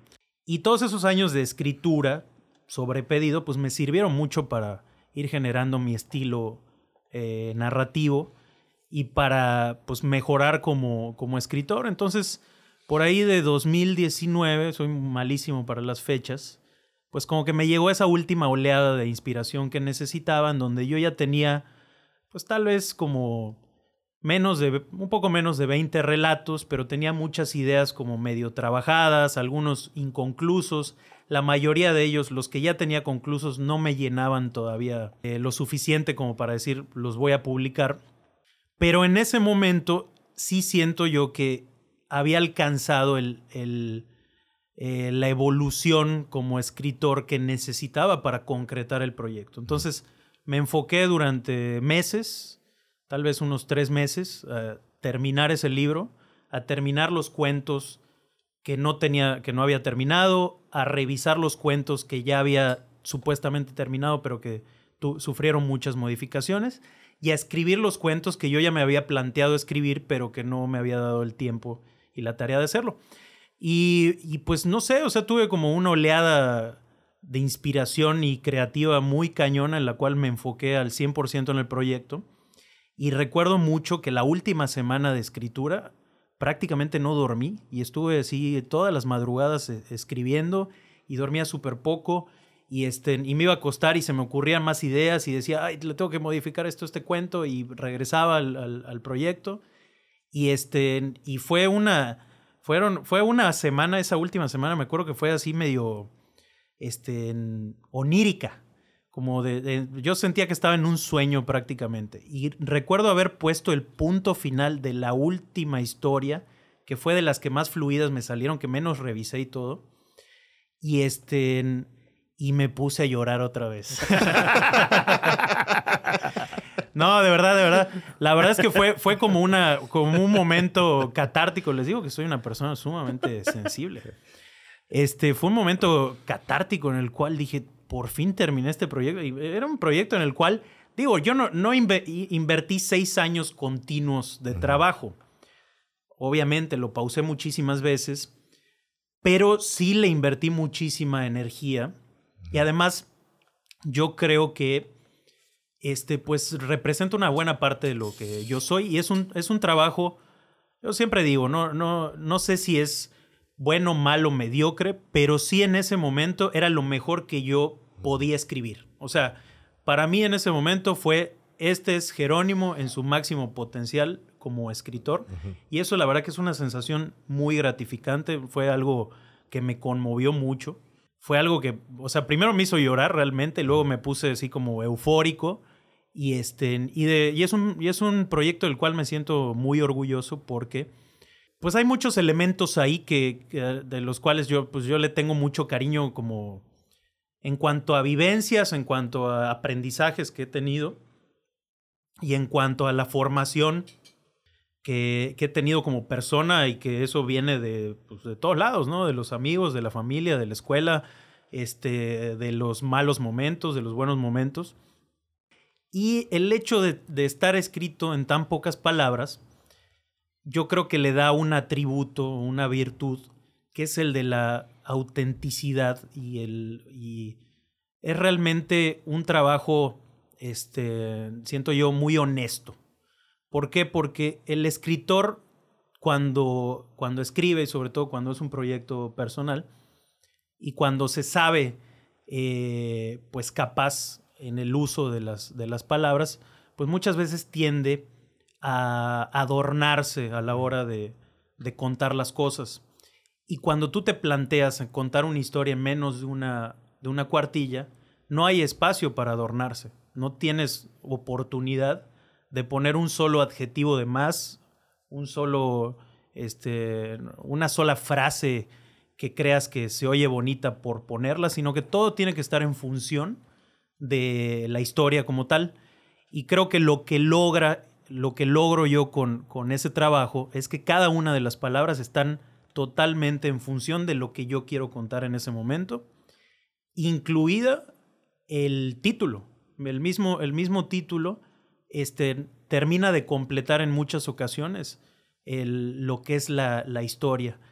Y, también las, las imágenes que van acompañadas de, de cada una de las historias, que el, este, tengo que mencionar que me ayudaron 39 amigos y dinos este, no, y, y cuando digo y dinos, amigos y dinos. No, no, no, realmente, realmente menciono a Dinos en un apartado especial porque él diseñó la portada. Entonces fueron 39 amigos y Dinos que hizo la portada. Muy chingona, por cierto. Muy, muy bonita, la verdad Sí. es una portada que me, que me fascina. Y, este, y los mismos dibujos también forman un elemento narrativo que terminan de completar algún detalle que yo no este, plasmé en la historia, ¿no? Entonces, este, pues básicamente eso, de eso se trata el, el libro. ¿Lo vas a publicar? Bueno, lo publiqué de, de manera digital y sí lo quiero publicar físicamente. La verdad es que así como me tomé seis años en terminar el proyecto, soy una persona que muchas veces como que eh, dejo algunas cosas a medias y me distraigo y empiezo a trabajar en otros proyectos creativos. Me gusta mucho hacerlo, la verdad. Disfruto mucho. Como les decía, es un, es, es un trabajo que, del cual estoy muy orgulloso, pero tú sabes, Rafa, que yo solamente he publicado una vez en mi Facebook que, que tengo un libro, ¿no? Dije, escribí un libro, aquí está el link para el que quiera este, descargarlo. Cuando yo lo publique físicamente ya lo voy a hacer de manera gratuita, está en relatosmiserables.com. Bueno, yo lo recomiendo, yo lo leí A- y- y, ayer, lo recomiendo. ayer me lo pasó. Y, No lo he leído, evidentemente. le- no, leí dos cuentos. Leí el, el- el- el primero, que me pareció fascinante. Es de favoritos Don Gervasio, ¿cómo se Don llama? Evodio. Don Don Evodio. Evodio. O sea, ese tipo de narración no, me encanta. O sea, es- entonces, sí, estoy leyendo actualmente un libro yo no puedo ser así como Rafael y esos eruditos que dicen, no, estoy leyendo cinco libros al mismo Ajá, tiempo. No, yo tengo que terminar uno. Eh, lo voy a poner en, en, en, digamos que en la cola. O sea, el siguiente en la cola me lo voy a echar. La verdad sí me llamó la atención. Tienes, tienes- tienes talento para esto, me sorprendiste bastante. Gracias, Pensé que, solo, pensé que solo eras medio bueno para Warzone. O sea que solo querías el libro para burlarte de mí. Esa es la intención inicial. Es que Rafael me dijo, tiene un libro y dije, virga, me la acabas de poner. Oro puro, dijiste. puro. Y de repente leo y digo, chinga su madre. Es bueno. No, sí está. este, La verdad, me- Bueno. me, me sorprendió mucho. Lo, lo- obviamente, pues, no voy a emitir un juicio hasta que no termine de leerlo todo. Pero la verdad es que si alguien lo quiere, yo creo que ya dijo en dónde se puede eh, descargar. Si quieren adentrarse a la lectura, yo creo que va a ser una muy buena forma. Porque está bastante Sí, ligerito, de hecho, ¿no? de hecho también era como una de las intenciones, ¿no? Que sea como una pieza literaria, sí, porque sí le, le encuentro yo pues un valor literario, pero sumamente fácil de leer y digerible. Yo solo te iba a preguntar este, una cosa más que está muy mamadora, pero ¿tienes algún escritor que te ha inspirado en esto? Este, pues varios. Yo creo que el que más me, me inspiró y mi mayor influencia literaria es Jorge Ibargüengoitia. Que tú me es, recomendaste. es mi escritor mexicano favorito y tal Muy vez bueno. sea mi escritor favorito. De hecho, es el único escritor del cual me parece que he leído toda su obra. Recomiéndame, recomiéndale al público, no a mí, porque no es un programa para mí, uno de sus libros.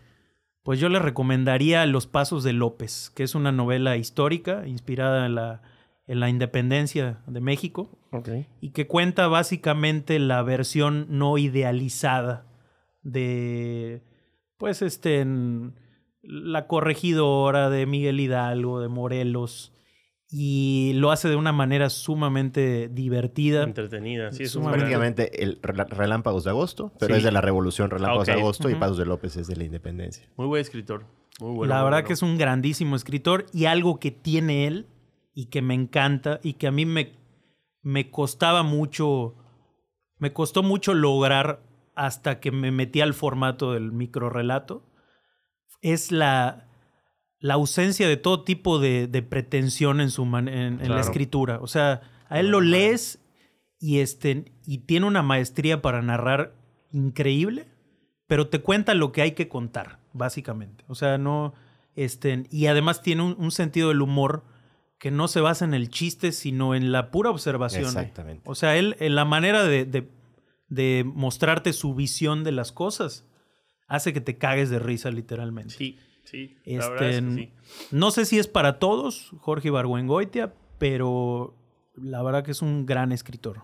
Pero ese tipo de lectura debería de utilizar a las pinches escuelas. Yo creo que las escuelas cometen ese grave error de, de tratar de entrar a la literatura clásica y, y no meter algo un poquito más moderno, más atractivo para un, un- un- un- un estudiante que... Sí, definitivamente. Y el hecho de no darte opciones, además, suficientes y de incluso inculcarte que tienes que terminar los libros, eso tampoco es necesario. ¿eh? O sea, Exactamente. tú puedes em- empezar Cierto. 100 libros y no estás obligado a terminarlos. Ninguno.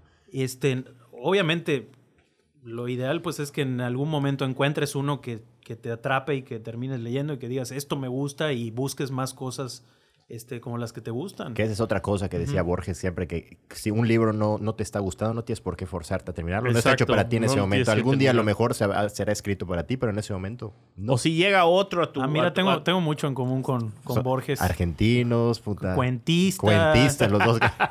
La gran mayoría de los escritores, o sea, eh, empezaban con cuentos cortos en los periódicos y cosas así. Sí, de hecho, bueno, es- eso sí lo, lo he leído más de, de un lugar, no me acuerdo de qué autores, pero como que pues no te avientes a escribir una... eh, tiene bastante sentido. Y ¿no? yo ¿Cómo vas a escribir una novela si no sabes escribir un Y cuento? sobre todo porque los escritores eh, de literatura en este caso, pues normalmente están relacionados con el periodismo, porque de algo tenían que vivir. Claro, Entonces, también. pues al tener ahí el recurso de la columna en el periódico, pues siempre se metían ahí, a- metían algo de literatura, ¿no? Bueno, cuarta rola. Ya me acostumbré Ahora de sí. Arcángel con Bad Bunny. Quiero fama. Ya me acostumbré, ya me acostumbré a siempre ganar como el 23. Ya me acostumbré, ya me acostumbré a callarle la boca al que no me cree. Ya me acostumbré, ya me acostumbré A no importarme el precio de lo que compré. Ya me acostumbré, ya me acostumbré. A clavarme toda esta puta de- Yo ya les había dicho que como a los 25 años, tal vez antes, había dejado de escuchar música nueva. Escuchaba grupos más allá de Tool, Rage Against the Machine y de Mars Volta. Yo creo que sí- siempre escuché como buena música en general. Más, eh, igual, música popular. Yo digo, no catalogo de esa manera la música. Yo creo que en todos los géneros hay cosas muy chingonas e interesantes. Totalmente. Este, pero creo yo que, que- que sí tenía, o sea, tengo buenos gustos en, en general. Y había dejado de escuchar cosas nuevas y lo chistoso es que cuando volví a, a escuchar cosas distintas en 2000, que será 19 más o menos, fue gracias a esta canción. Porque a mí en general el trap es un ritmo que desde que lo escuché me atrapó y me, y me encanta. Y hay cosas malísimas de trap. Estoy, estoy totalmente consciente de ello. Este, incluso puede que no les guste esta canción en, en particular. A mí me gusta muchísimo porque cuando la primera vez que yo la escuché dije, ¿qué es esto? Así como le pasó a este, ¿quién era el Volver al Futuro?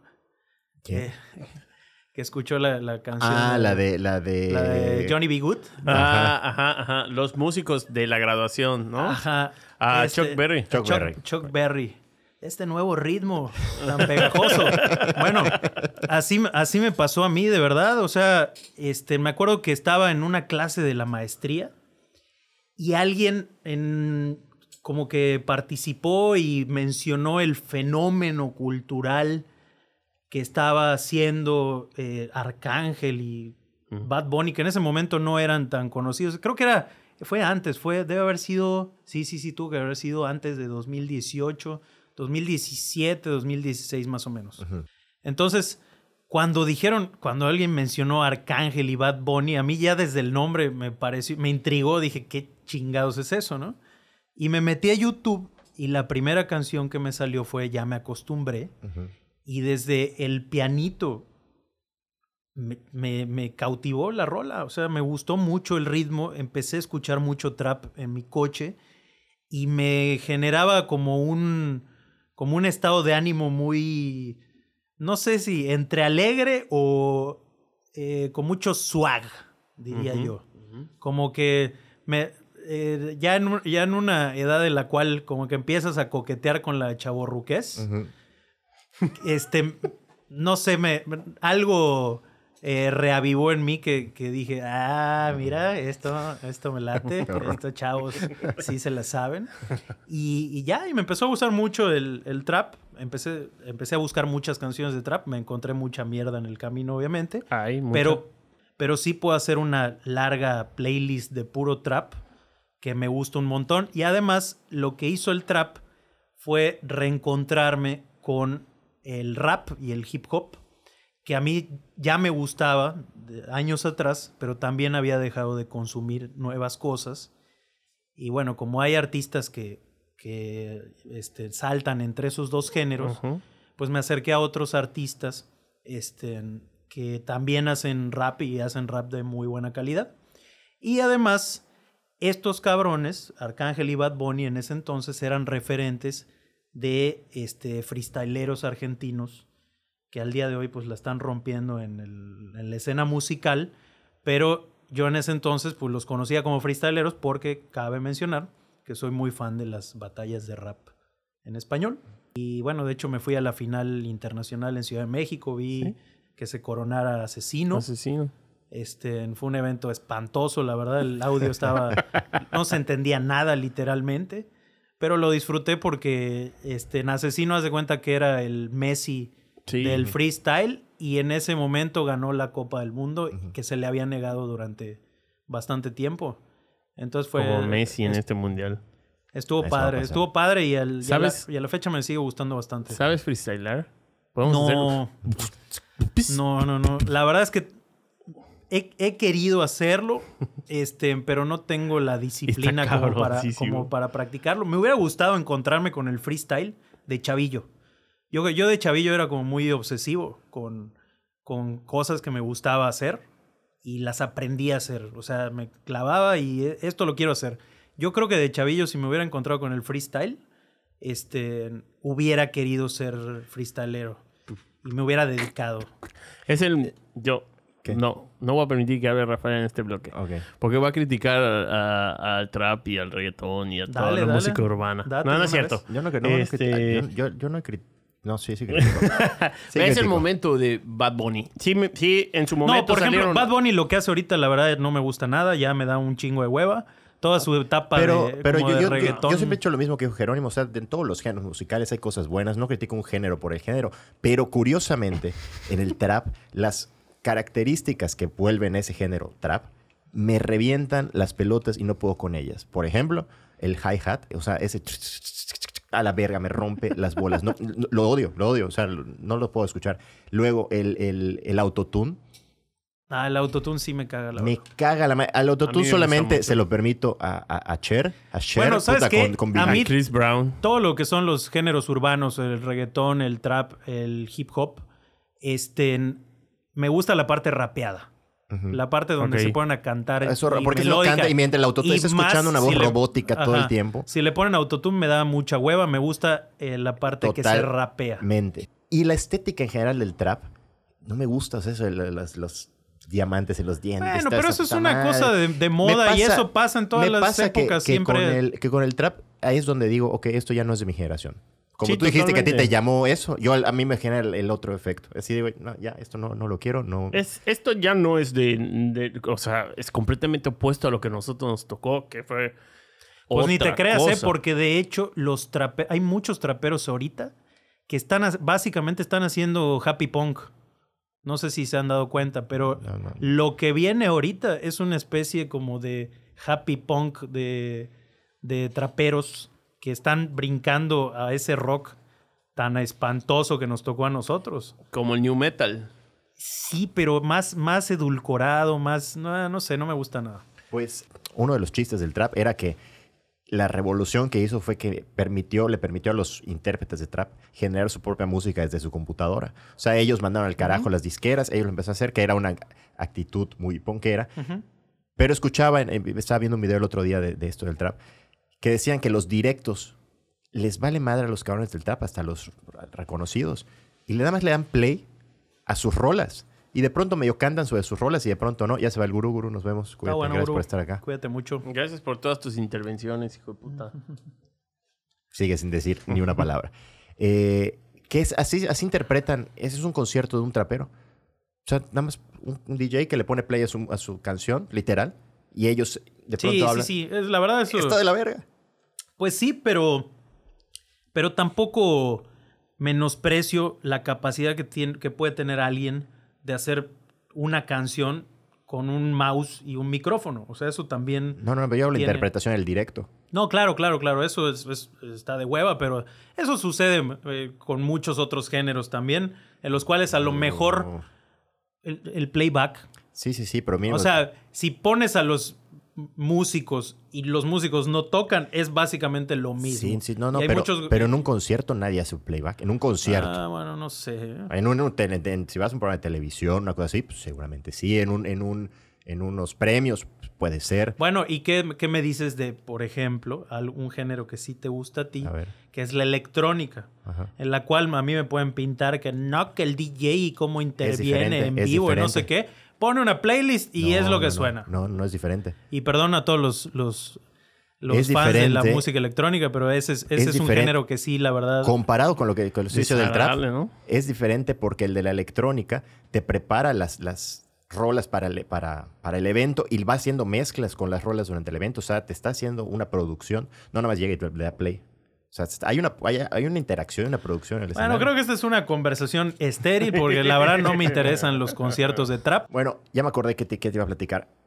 Mencionas ahorita que, que te hubiera gustado toparte de, de chavito con el freestyle porque te es algo que te metiste, que las cosas que te gustan. ta, ta. Dentro de todo esto, yo, yo he sido testigo, bueno, no, no testigo al momento, pero me enteré, has, has contado, que una de las cosas que las que te gustan y con las cuales te clavaste es el stand-up, Ah, sí, eso es correcto. ¿ok? Y... eh, en- Bueno, fue, ajá, tuve una etapa en la cual me, eh, yo soy mucho de volverme geek Ajá. de, de temas diversos, ¿no? Sí. Entre ellos, por ejemplo, del freestyle. Yo hace unos años conocía a todos los freestyleros del mundo, que eran, bueno, eran menos los que tenían exposición, obviamente, que ahorita. Había visto todas las batallas habidas y por haber en YouTube, que ahorita hay mil millones de batallas y es imposible seguirles el, el ritmo. Este, y no sé, soy como medio obsesivo en ese sentido, ¿no? Hay algo, un tema que me gusta y me, me clavo y empiezo a investigar mucho, aunque sea algo totalmente inútil, que muchas veces ocurre, como el caso del freestyle, no sé si me ha dejado algo este, de valor como tal, pero me divierte. Claro, exactamente. Eso, va- eso vale. Eh, pero con el stand-up me pasó y tuve mi época y siempre, este, bueno, tuve la inquietud de, hacer stand-up. Sobre todo por, eh, ya, ya- lo hemos platicado y de hecho lo llegué a, a concretar en alguna ocasión, que creo que es a, es a donde vas. Pero por supuesto que es a donde voy. Es de las mejores historias que he escuchado en mi vida. Yo la conté creo que a medias acá en una ocasión. ¿Sí? Sí, lo, lo- lo mencioné, lo mencioné cuando menos aquí en no sé qué episodio. Y de las mejores historias que he escuchado en mi vida y de los momentos que más me arrepiento De no haber de visto. no haber estado. o sea, No te puedes verdad. arrepentir No porque yo nunca te invité. Exacto, a eso que iba a decir. No, no que me arrepienta, sino que eh, sufro no haber estado. Ujú. Eh, eh, Sí, la verdad, la verdad me hubiera gustado que algún amigo hubiera estado. Por favor, cuenta- cuéntanos esa Aunque historia. fue una situación sumamente vergonzosa, casi humillante. No, humillante no, porque la neta es que nunca me he tomado demasiado en serio como para sentirme humillado por una pendejada así. Pero, este, y además porque lo hice, o sea, fue muy, este, a propósito la situación. Yo me generé una situación incómoda porque me gusta hacer ese tipo de cosas. O sea, yo quería como incursionar en el stand-up, no para dedicarme a ello, sino porque era algo tan lejano a, lo, a mi manera de ser y a, pues a mis intereses incluso. Bueno, la comedia sí me gusta mucho, pero pues no me veía yo, a mí hablar en público no, no es algo que se me facilite particularmente, tiendo a ponerme nervioso y sobre todo si tienes el objetivo de hacer reír a la gente, te- es lo más complicado. ¿no? es mucho más presión la que te pones encima. De acuerdo. Pero este, sí lo que es- siempre he querido pues es tener esa capacidad de hablar en público y de sentirme cómodo hablando en público y de, y de hacerlo de manera fluida. Y yo, y yo si- siempre vi el stand-up como que si yo lleg- lograra más o menos hacer eso a un nivel mediocre, me podría convertir en un gran orador. Este, y lo veía como de esa manera, ¿no? Como una, una especie de ejercicio. Y un día, este, eh, bueno, a, a la par de, de- de mi, de mi fanatismo por el stand-up, de repente me ponía a escribir. Uno, ya cuenta la maldita uno- historia. de repente me ponía a escribir alguno que otro chiste y tenía por ahí algunos en cartera. El caso es que viajo a Ciudad de México, este, eh, no sé si a ver a mi mamá o qué, qué, qué chingados hacía por allá. Y este, eh, estaba yo caminando por la Condesa y veo open mic de stand-up a unas pocas cuadras del lugar donde yo me estaba quedando. Y en cuanto vi ese letrero, la verdad que me entró así como que un nervio muy cañón porque dije, ay, ¿será que yo me ¿En anime dónde a-?" fue? ¿En el 139? No me acuerdo, la verdad. Creo que era, era un baresucho por allá, ni siquiera uno famoso. Este, en- En la Condesa está, creo que el 139. hay, hay un, ¿Y hay según yo open hay, mics? según hay un montón. Sí, que es como la zona, ¿no? Hay Ajá. varios ahí. Ajá. Y este, y bueno, vi, vi, ese, vi ese letrero y como que enseguida me entró así un nervio y dije, y era, haz de cuenta que yo pasé a las 5 de la tarde y eso era a las 8 de la noche.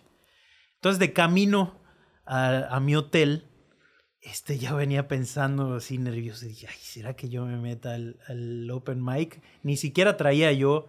O sea, yo tenía como que en la mente algunos chistes que había escrito y que ni siquiera los tenía a la mano, pero que los podía a lo mejor como reproducir. Y este, y todo de camino al hotel lo estuve pensando. En el hotel llegué, me acuerdo que como que solo tenía eso en la cabeza y dije, "Ay, lo, lo tengo que hacer. Estoy solo acá, nadie me va a ver, nadie me conoce. Y pues puede ser una experiencia y una anécdota interesante. Y la verdad que lo fue, porque fracasé rotundamente. Hubieron grillos primero y luego seguidos de abucheos en el público. Cosa que eso he de decir que fue poco común. Han de haber, han de haber pasado como 20 personas en la velada y de muchas personas, o si no es que la mayoría, no se rieron. Pero a ninguna la buchearon como a mí. Y eso, este, pues la neta, no sé, me hizo sentir de cierta forma especial. Y les, y les tengo que decir que con mucha valentía terminé el acto después de los abucheos y me quedé a tomar una cerveza en el bar. Y este y me hice cuate de ahí de, de uno que otro estando pero. Dios mío, pensé ¿Y que por qué eso- no continuaste? Te acaba, o sea, tienes una anécdota que te podría dar, digamos, una rutina bastante Tienes, interesante. tienes tu, tu, tu, tu apertura de, de, de rutina. Con eso. Ah, sí, obviamente.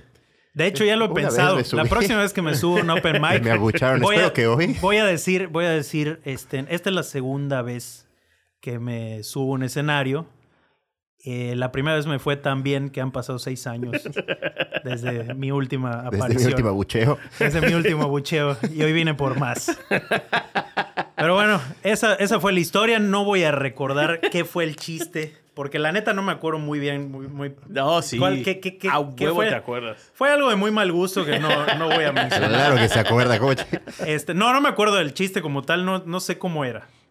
O a lo mejor sí, sí me acuerdo, pero como ya no me parece gracioso, este, no, creo que Eso voy a decir que era un no chiste. encuentro. No, vaya a ser, no.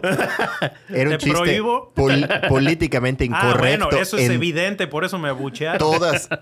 eh, por donde le buscaras. Eh, la neta me pasé de lanza muy estúpido, este, pero eh, bueno, tuvo, tuvo, tuvo, Fue una experiencia. Tuvo curiosón. Fue La una- anécdota una ya la tienes. Y, tu, y respondiendo a tu pregunta de por qué no lo seguía haciendo, la verdad es que no fue por la mala primera experiencia, sino porque en Mérida no existía open mics en ese entonces. Mm, ok. Y, este, y yo era demasiado decidioso como para organizar uno, así que nunca lo... Tuve la inquietud, que- queda- quedamos de ir a uno, a uno próximamente. Ya hay uno acá y uno va a ser invitado, un estandopero próximamente. Eh, en unos tres o cuatro episodios van a estar acá Ah, uno qué de- padre, qué padre. Entonces vamos a... Hay que ir, ¿no? Sí, hay que ir a... a un Yo me lo puse como objetivo hace unos años, se me olvidó el año pasado. no, este año me lo puse como objetivo. ¿Ir o No, participar? pasar a un, a un stand-up. Yo creo que todo, es algo que todo mundo debería hacer. Lo quiero hacer igual por, por, toda, por desmadre, o sea, toda me gusta. persona medianamente creativa debería coquetear ahí con el stand-up.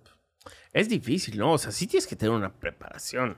Sí tienes que... Sumamente difícil. O sea, si tienes que tener, bueno, conocer la estructura de cómo va a ser el tema de los chistes y, eh, y consumir mucha comedia. Eso Consumir es lo mucha más come- no, importante, y- consumir mucha comedia. y trabajar mucho el material. O sea, está el stand-upero más chingón.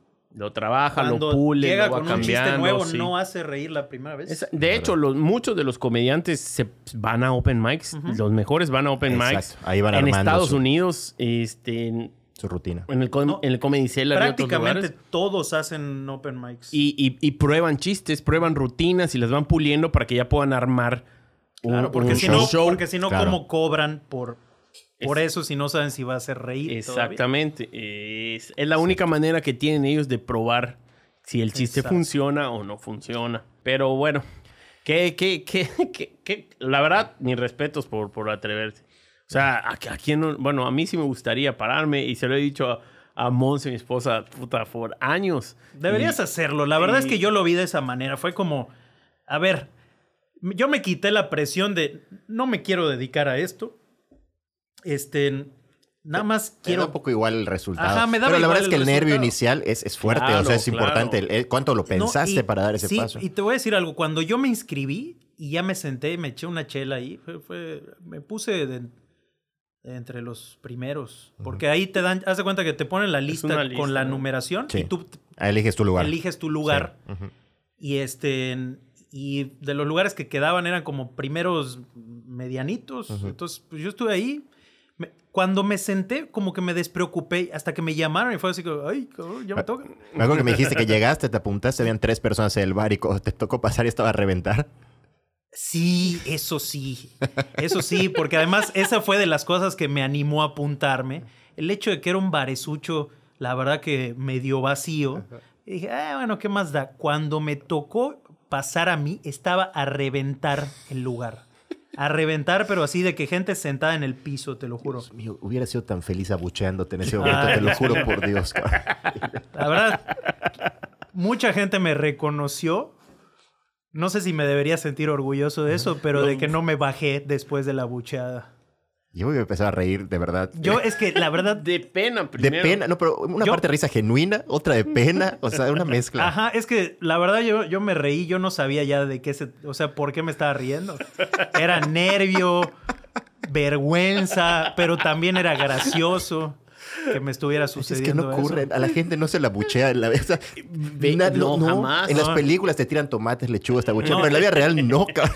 No, y te, te juro, que- te juro que es real. Un- de hecho, un, un, un, un estandopero de por allá que es, que es famosón ahorita con el que estuve platicando esa vez Ajá. y que ya era como medio reconocido, Fran Evia. Muy, Él muy, muy me famoso. reconoció el hecho de que pues me pelaron porque la verdad es que mucha gente Ya. por- digo para que te Eso es abucheen peor, ¿eh? Eso es peor, yo creo. para Bueno, que para no, peor es que no te hagan caso. Es eso, por eso Exacto, que por te- eso, eso, o sea eso. que te abucheen significa que, que te, te están haciendo caso Ajá. no y hay a mucha gente que se sube y realmente este pues nadie o sea todos están tomando las cervezas platicando con el de al lado y están esperando a que les toque su turno o a que pase el siguiente Eso sí está de la chingada. sí, sí, en mi caso, pues yo me gané la versión de todo el público.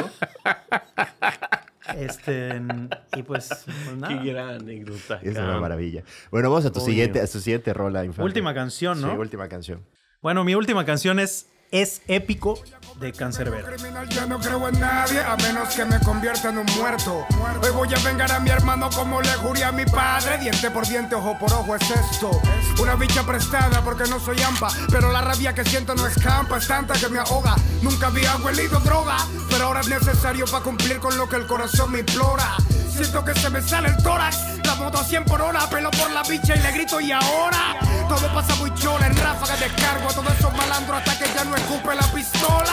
Y el corazón tucum, tucum, tucum, tucum. Y la bala bacao, bacao, bacao, bacao. Fíjate que esta canción, bueno, yo la conocí, eh, ya tiene como unos 5 o 6 años, pero últimamente la, pues la, la puse de nuevo y no, no- hubo algo ahí que me llamó la atención, un par de, de líneas, porque como les decía, yo nunca me fijo, no, no me suelo fijar en las letras, pero hubieron un par de líneas que esta vez llamaron mi atención y la neta es que cuenta una historia como bastante interesante y llamativa.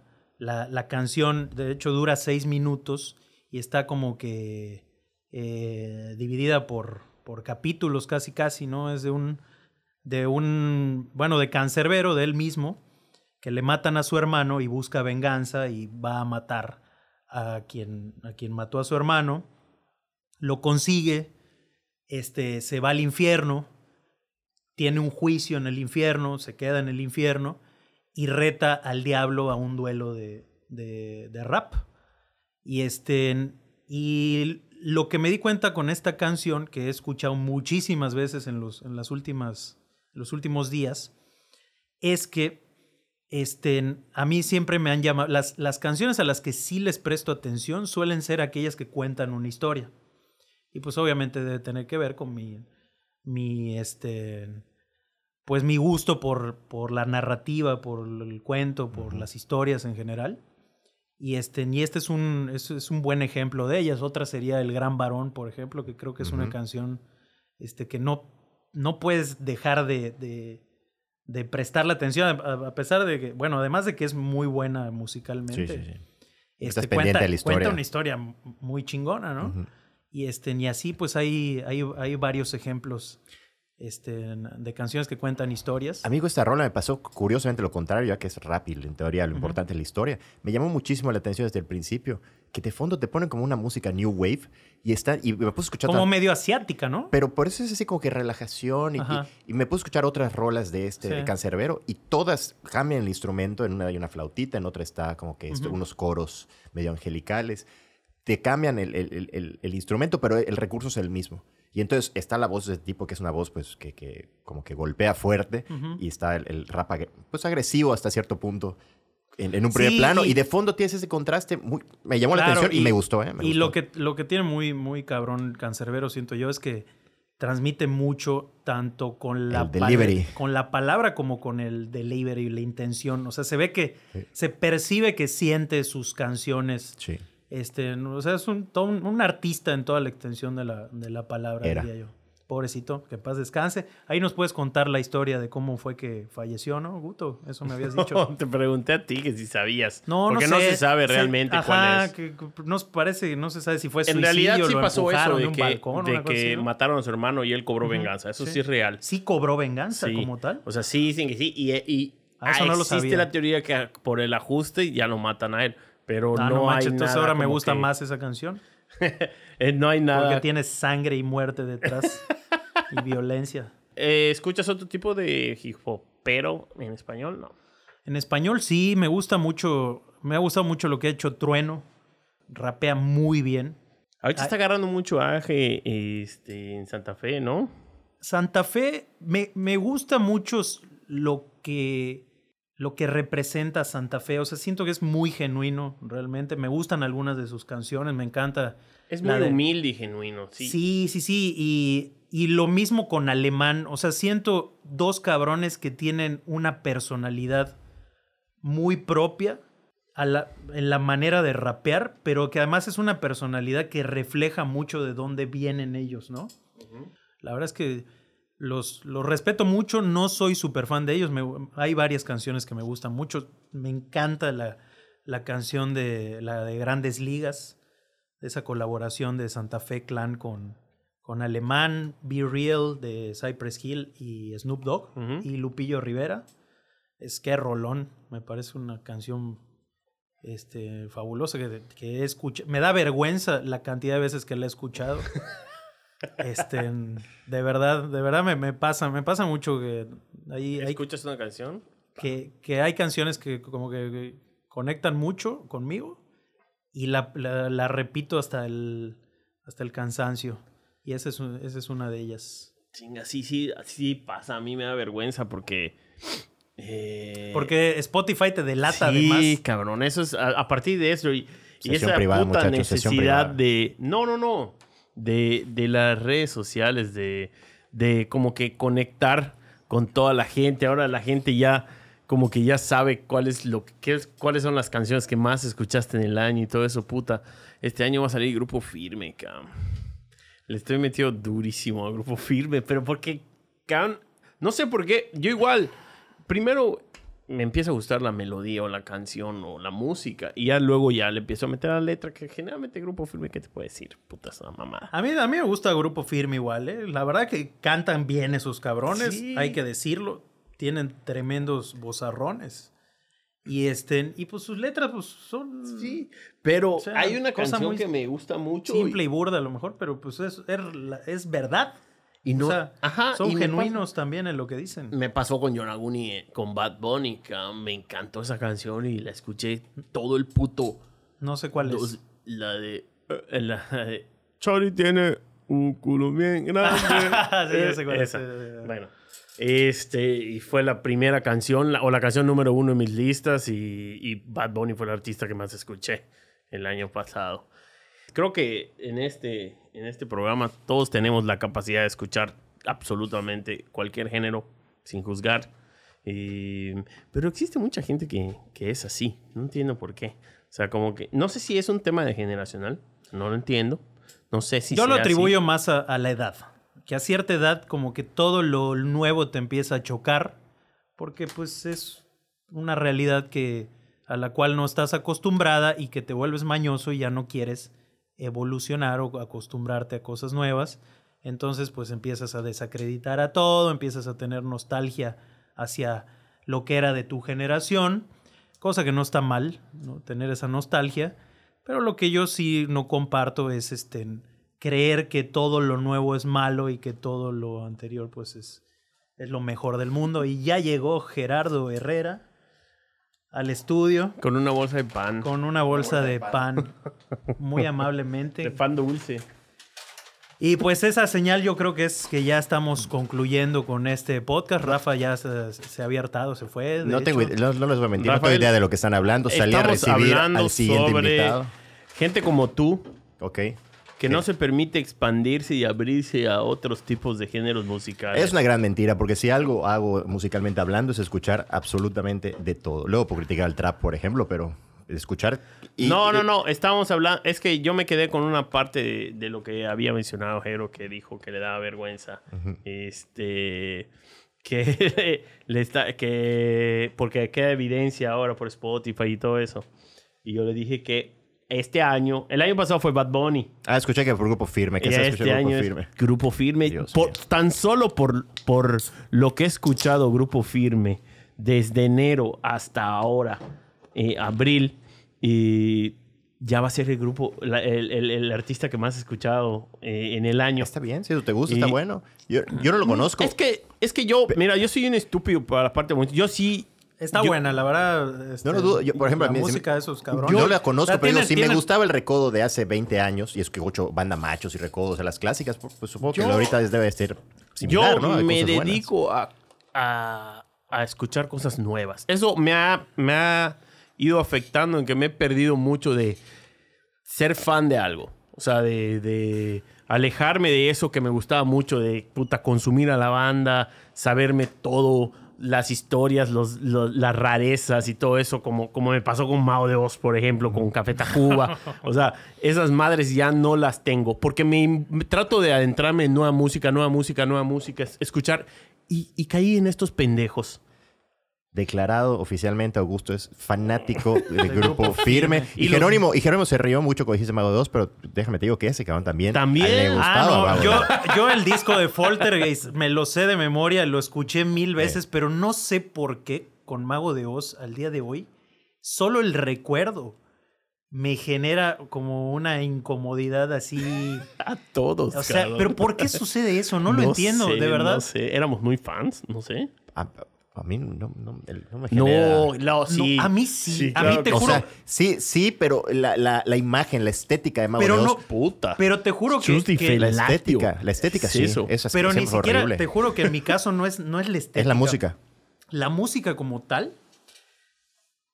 Lo último que haría yo el día de hoy es escuchar cualquiera de esas canciones. No, yo no, O sea, no sí. tengo nostalgias a eso. Tengo, No, tengo, no, tengo como sí. cierta versión a esa música. No sé por Nosotros qué. le escuchamos la No otra vez y nos pusimos eso. a hablar de eso, puta. Y no, yo sí lo escucho de de vez en No, cuando yo no lo rato. escucho de vez Y en dijiste cuando. que sí no seas cuentista. O sea, de pronto pones una rola y dices... No, esa vez empezamos a escuchar Mago de Oz y, y dije, verga, me, me sé las canciones. Yo me sé todo Foltergeist. Fue el- creo que fue el, único Foltergeist disco, es el disco en vivo. que escuché Buenísimo. completito. El- Los primeros discos en vivo, muy bueno. Pero, a ver, decir de vez en cuando es una vez al año. De pronto, ah, Mago No, dos al rola. Y, y- y la pones y te escuchas un rato Mago dos y ya está. Eso cuenta. bueno, desde que llegó Gerardo Herrera hace como 5 o 10 minutos, tiró unas cervezas por la mesa y no ha dejado de limpiarla. Ha estado como cenicienta desde ese momento. Ahí sigue, tallando. Y eh, vamos a grabar ahorita con Gerardo Herrera. Lo van a escuchar eh, hasta Ay. dentro de como un mes o mes y medio. Sí, ya estoy diciendo pendejadas, no sé qué voy a decir ahorita. Me dejaron una chamba de, de- de edición. Llevamos dos horas, diez minutos de grabación. sí, te, pido, no- te pido una disculpa de antemano, Rafael.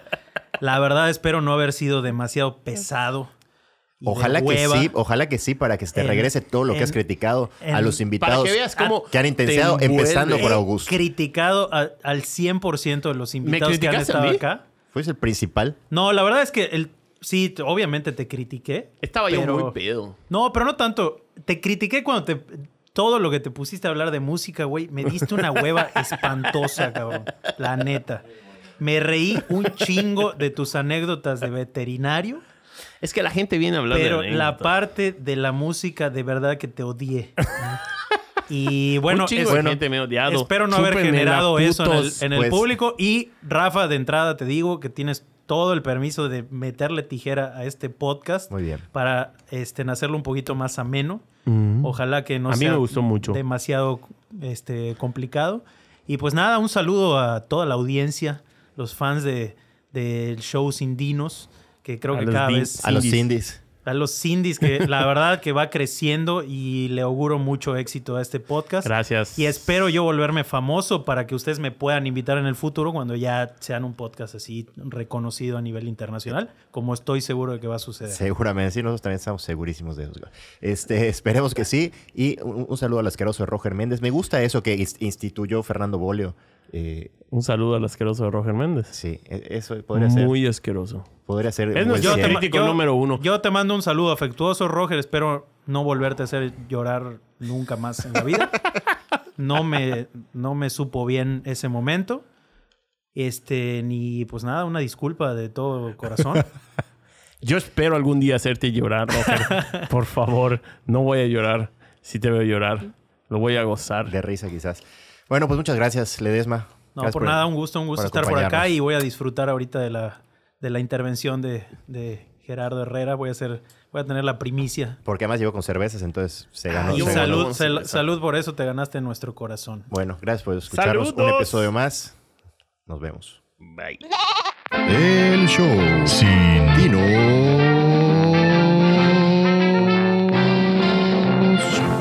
Con Guto y Cape.